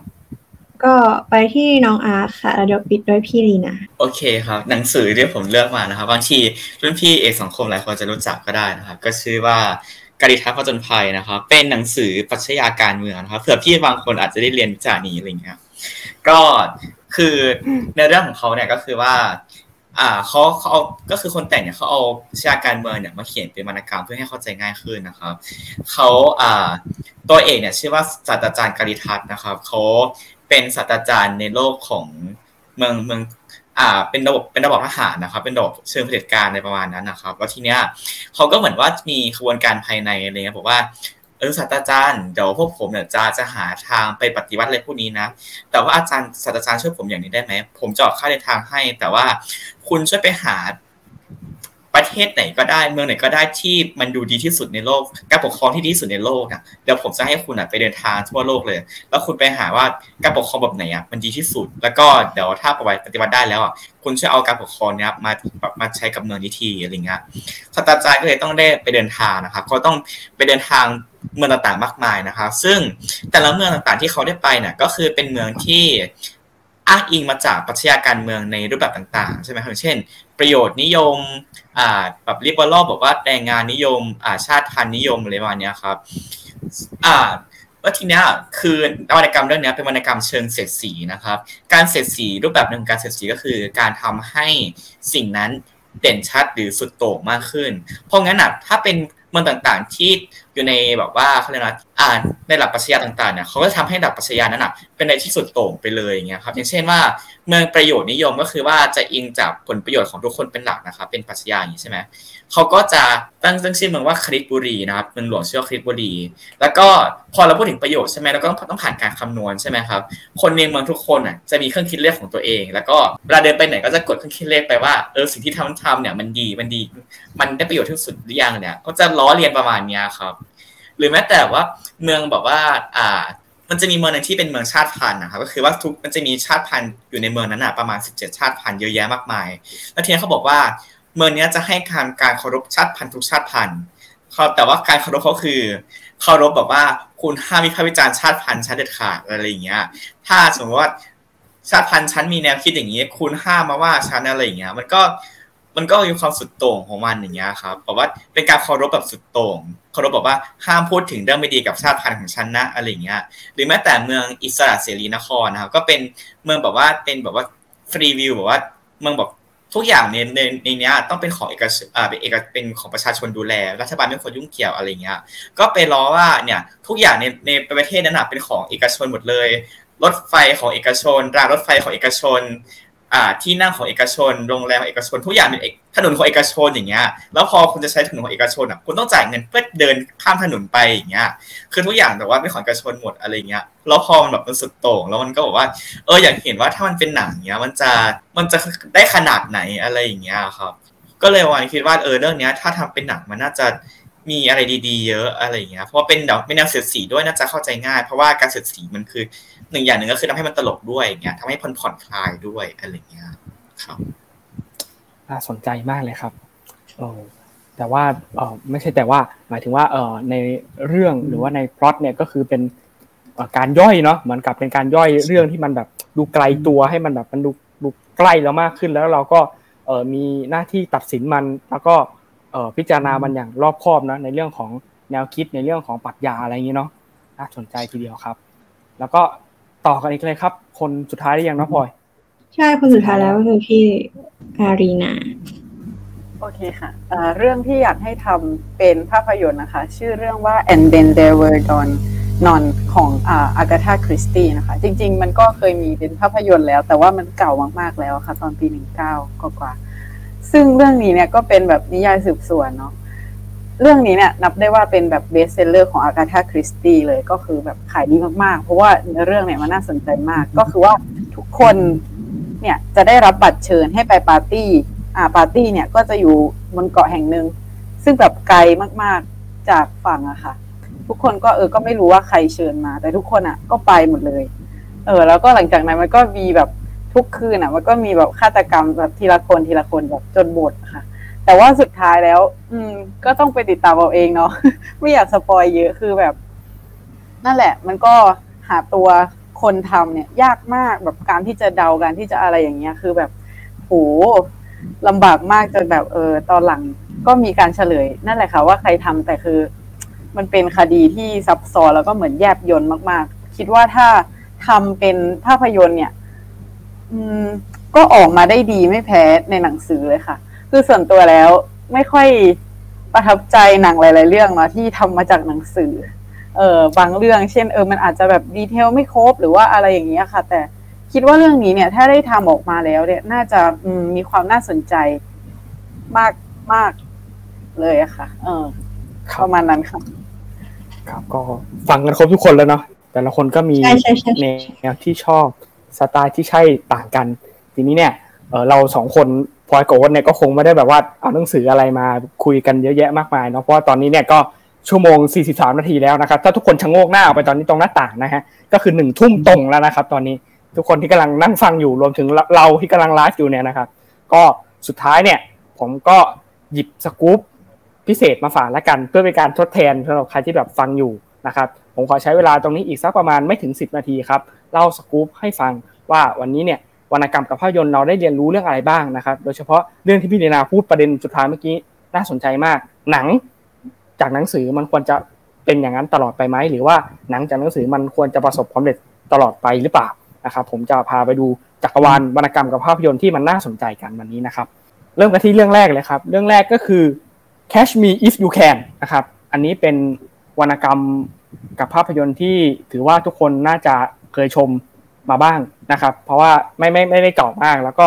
เอ่อนักแสดงทั้งสองคนก็คือคุณทอมแฮงก์กับคุณเดี๋ยวผมผมลืมชื่อเขาขออภัยลีโอนาร์โดดิคาปริโอค่ะ โอเค ครับก็คือเขาสองคนเนี่ยแสดงแสดงเรื่องนี้ด้วยกัน แล้วก็เอ่อเรื่องนี้เนี่ยเป็นเรื่องราวที่สร้างมาจากเหตุการณ์จริงนะครับก็คือเขาสร้างมาจากหนังสือเล่มนี้ซึ่งหนังสือเล่มนี้เนี่ยเออมีให้ยืมที่หอกลางผมก็อ่านจากหอกลางนั่นแหละครับ ซึ่งเออเนื้อเรื่องจะเกี่ยวข้องกับเออผู้ชายคนหนึ่งที่ พ่อแม่ที่เลี้ยงดูมาก็ไม่ได้ดีมาก แต่ว่าชีวิตตัวเองต้องผกผันมากลายเป็นโจรเป็นนักต้มตุน แล้วก็โดนไล่ล่าจากเออองค์กรแบบ FBI แบบอะไรอย่างนั้นนะที่แบบตามตัวเขาหนักๆ แล้วก็พยายามจะจับเขาให้ได้นะครับ ก็เขียนมาเป็นเรื่องนี้นะครับ ก็คือ Catch Me If You Can เล่มนี้ไปหาอ่านได้นะครับ มีแปลหลายฉบับหลายเล่มเลยนะครับ เรื่องต่อไปเลยครับอะเรื่องนี้เนี่ยผมว่ามันเป็นกระแสเลยแหละและทุกคนกำลังพูดถึงนะครับ ก็คือ Lady Player One เพราะว่า ตอนนี้เนี่ยคุณเจ้าของ Facebook นะครับเขาพยายามที่จะผลิตไอ้เจ้าตัว Meta เนาะที่เป็นเซิร์ฟเวอร์ใหม่เป็นแบบแพลตฟอร์มใหม่ที่แบบคนจะมาอยู่กันเสมือนจริง แล้วก็ทุกคนจะรู้จักกันด้วยการใส่แว่นเนี่ยครับแค่แว่นอันเดียวเนี่ยสามารถใส่เข้าไปแล้วก็อยู่ในโลกเสมือนของเขาเองได้นะครับ ก็กลายมาเป็นกระแสพูดถึงว่า เราจะเห็น Ready Player One ในชีวิตจริงแล้วว่าคนสวมแว่นแล้วก็ไปรู้จักกันโดยที่เชื่อมต่อกันผ่านระบบ ที่ Facebook เนี่ยตั้งขึ้นมาเนาะด้วยการใส่แว่นแล้วก็เราก็อยู่ในโลกเสมือนของเรานะครับอะเรื่องนี้มีคนพูดถึงไปแล้ว แล้วก็เป็นจักรวาลใหญ่โตมากนะครับ สิ่งที่น่าสนใจจากเรื่องนี้ก็คือเออเหมือนกับการดัดแปลงจากตัวหนังสือให้กลายมาเป็นภาพยนตร์เนี่ยมันเกินจินตนาการมากๆเนาะในเฉพาะเล่มแรกๆ ถ้าเราลองอ่านแฮร์รี่พอตเตอร์เล่มแรกเนี่ยตัวหนังสือเอ่อความยาวของหน้าเนี่ยมีแค่ประมาณ200 หน้าแค่นั้นเองเนาะแต่ว่าสิ่งที่ผู้กำกับทิมเบอร์ตันใส่เข้าไปเนี่ยมันเป็นจินตนาการที่ กว้างไกลมากเราเห็นควิดดิชที่อยู่ในกระดาษอะเขียนไม่กี่หน้า แต่ว่าทิมเบอร์ตันก็คือจินตนาการควิดดิชเป็นสนามใหญ่ แล้วก็มีการแข่งกันอะไรวุ่นวายเต็มไปหมดเนี่ยนะครับแฮร์รี่พอตเตอร์จึงเป็นหนึ่งเรื่องที่เออเราเห็นจินตนาการของทั้งคนเขียนแล้วก็คนกำกับออกมาเนาะเรื่องนี้เนี่ยเออเป็นเรื่องเกี่ยวกับเด็กวัยรุ่นกลุ่มหนึ่งเนาะถ้าใครเคยอ่านหนังสือเล่มนี้ก็คือภาษาไทยเขาใช้คือว่า อยากให้เรื่องนี้ไม่มีโชคร้าย แล้วก็สมชื่อเขาเหมือนกัน เพราะว่าทั้งเรื่องก็คืออีเด็กกลุ่มนี้ ก็คือโชคร้ายทั้งเรื่องเลยนะครับ แล้วก็ภาพยนตร์เนี่ยก็เคยออกมาในปีปีน่าจะสัก 2001 นะครับ ภาพยนตร์เรื่องนี้ที่มีคุณจิมแคลรี่เล่นเป็นท่านเขาโอลาฟเนี่ยหรืออะไรไม่รู้สักอย่างผมจำไม่ได้ขออภัยนะครับ แล้วก็คอยกดขี่ไอเด็กกลุ่มนี้ตลอดเลย แล้วก็คอยไล่ล่ากันตลอด ซึ่งซีรีส์เนี่ยก็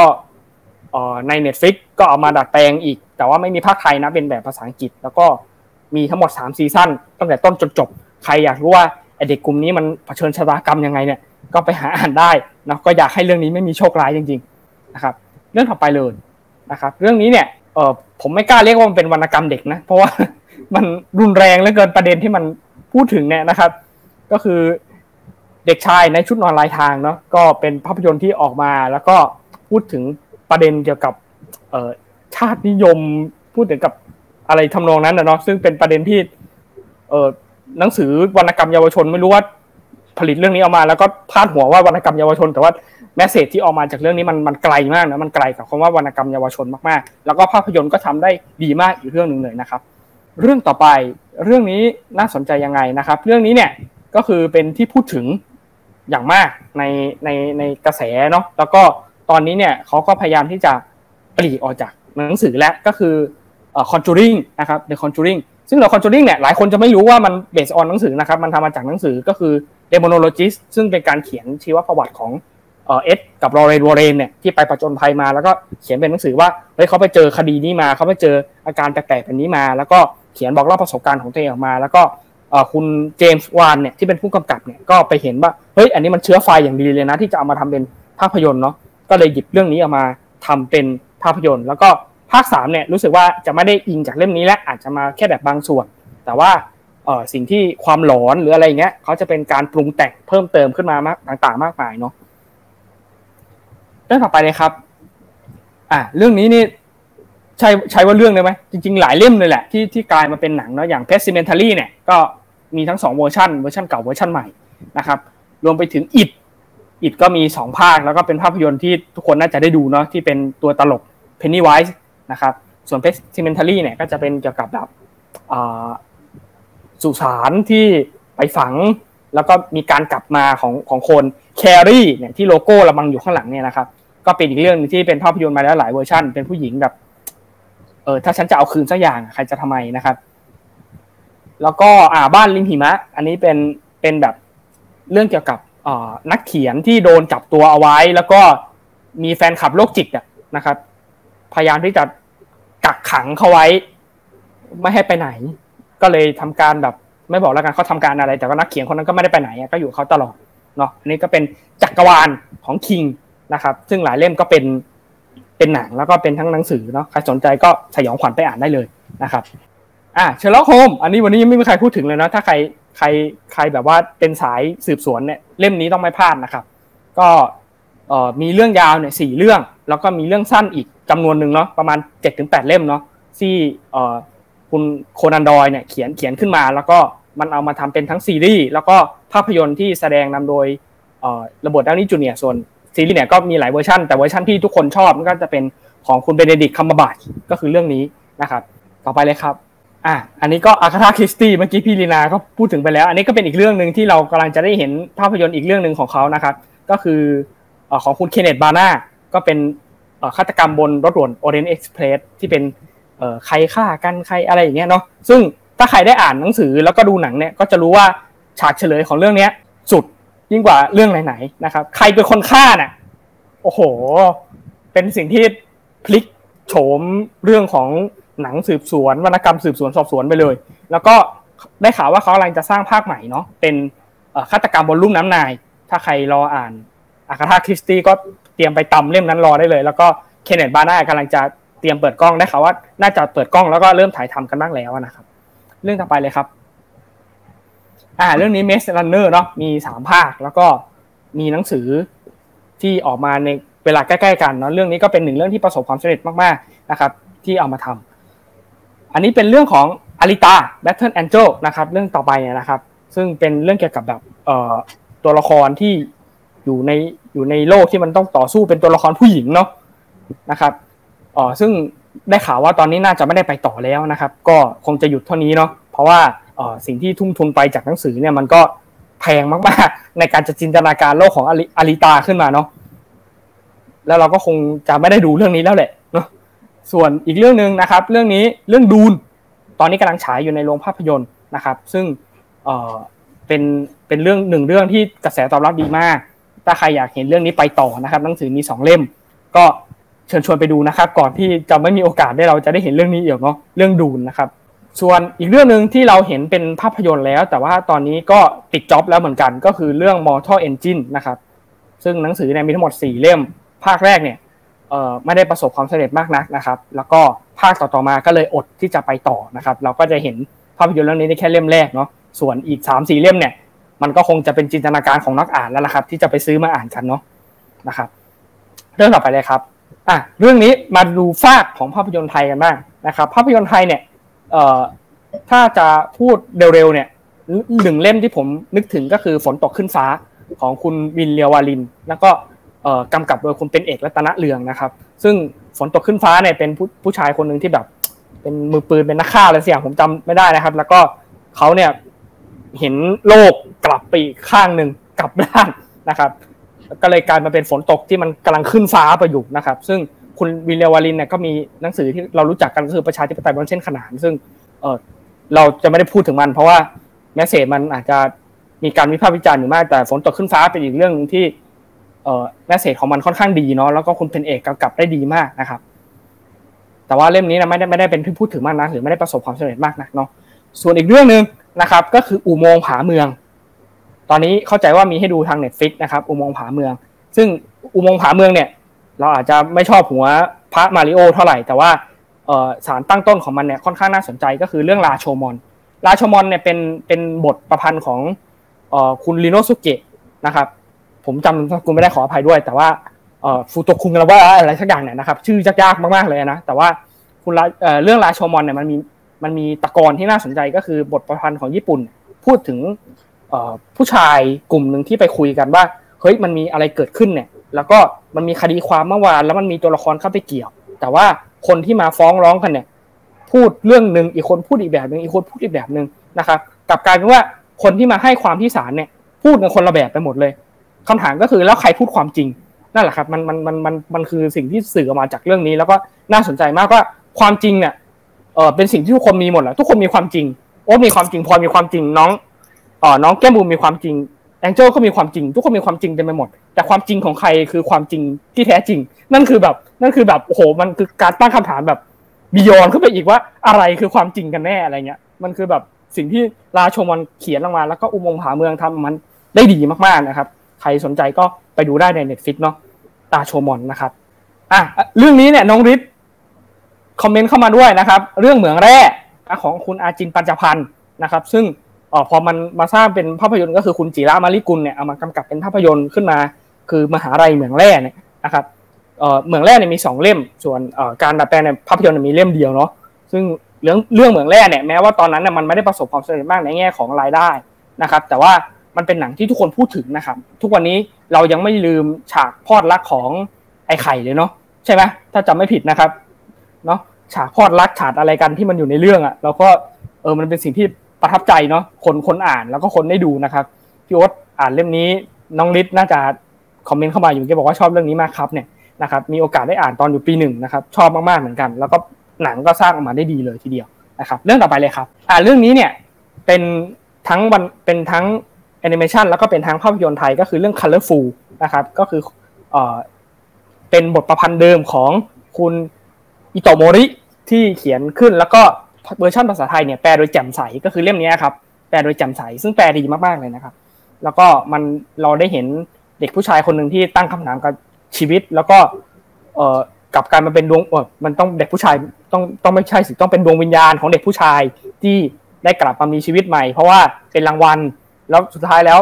เออหาให้ได้ว่าฉันตายเพราะใครอะไรเงี้ยเนาะเรื่องต่อไปเลยครับอะเรื่องนี้เก่านิดนึงแต่ผมว่ามันมันเป็นอะไรที่คลาสสิกดีก็คือเรื่อง สุดสาคร ซึ่งเรื่องสุดสาครเนี่ยมันเป็น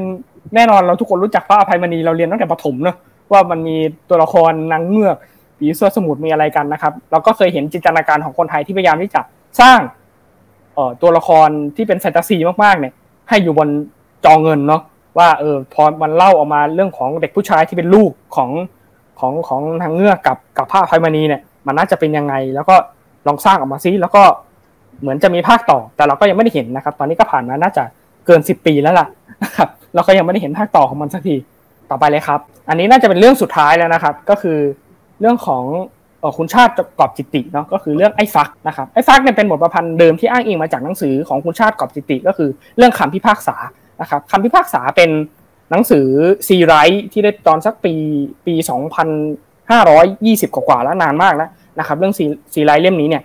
ซึ่งเรื่องราวมันเล่าเกี่ยวกับเอ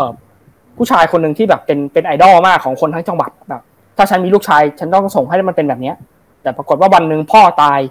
แล้วก็พ่อไปเอาเมียใหม่มา เมียเป็นบ้า ฉันต้องรับดูแลเมียที่เป็นบ้าอีกทีหนึ่งกลับกลายเป็นว่าทุกคนมองไอ้ฟักกลายเป็นตัวร้ายไปซะงั้นคำถามก็คือว่า เออแล้วแล้วไอ้สิ่งที่มันเป็นคนดีที่เคยสร้างไว้กับภาพเบื้องหลังเนี่ยที่แบบไอ้ฟักเอาเมียพ่อ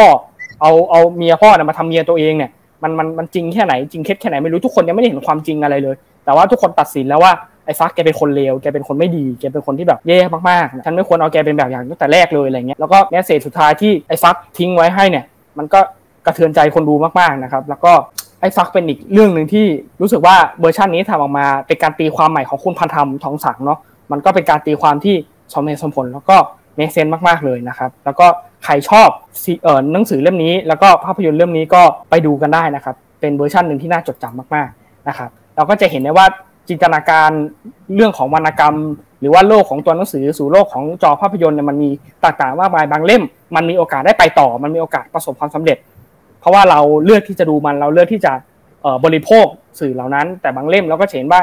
เออมันไม่ได้ประสบความสำเร็จมากเท่าที่ควรเนาะบางเล่มก็หายไปบ้างบางเล่มก็เหลือแค่จินตนาการของคนที่จะทำห รือคนที่จะรออ่านนะเนาะเราก็ไม่ได้มีโอกาสได้เห็นมันอีกอะไรเงี้ยครับเอ่อทางที่ดีก็คือ ถ้าเราชอบเรื่องไหนเราอยากเห็นเรื่องไหนต่อไป แล้วก็ช่วยกันไปดูเนาะในโรงภาพยนตร์ว่า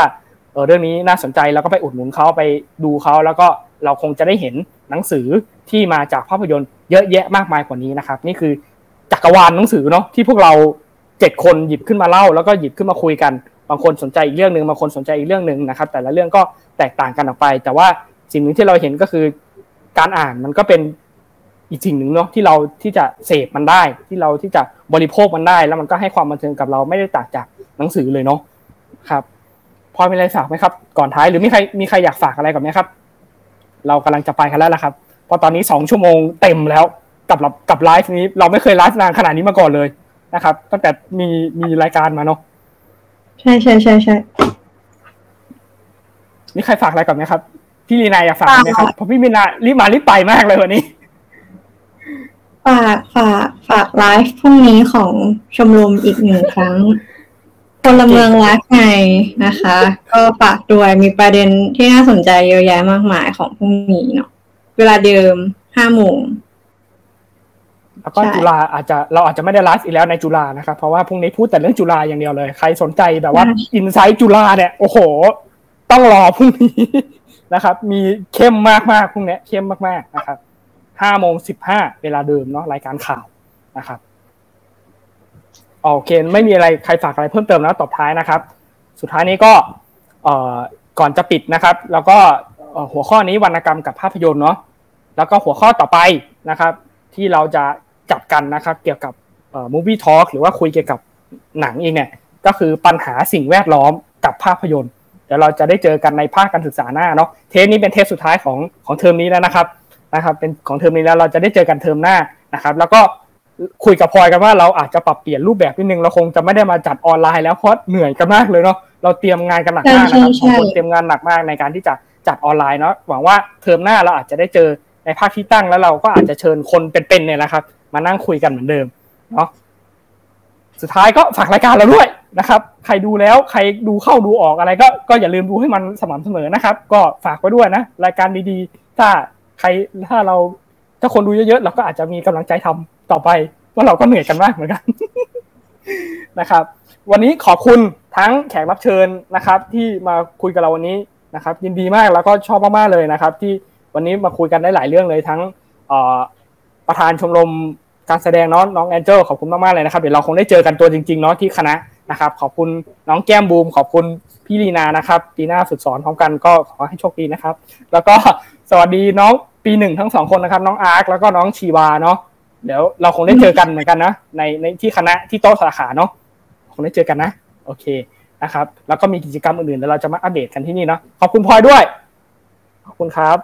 บ๊ายบายแล้วก็เจอกันต่อไปครับบ๊ายบาย ติดตามรายการ AGCC Movie Talk สดได้ทาง Facebook Page พลเมืองโลกและพลเมืองอาเซียน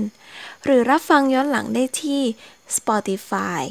Apple Podcast และ Google Podcast AGCC Podcast ให้คุณเข้าใจพลเมืองด้มากกว่าที่คุณคิด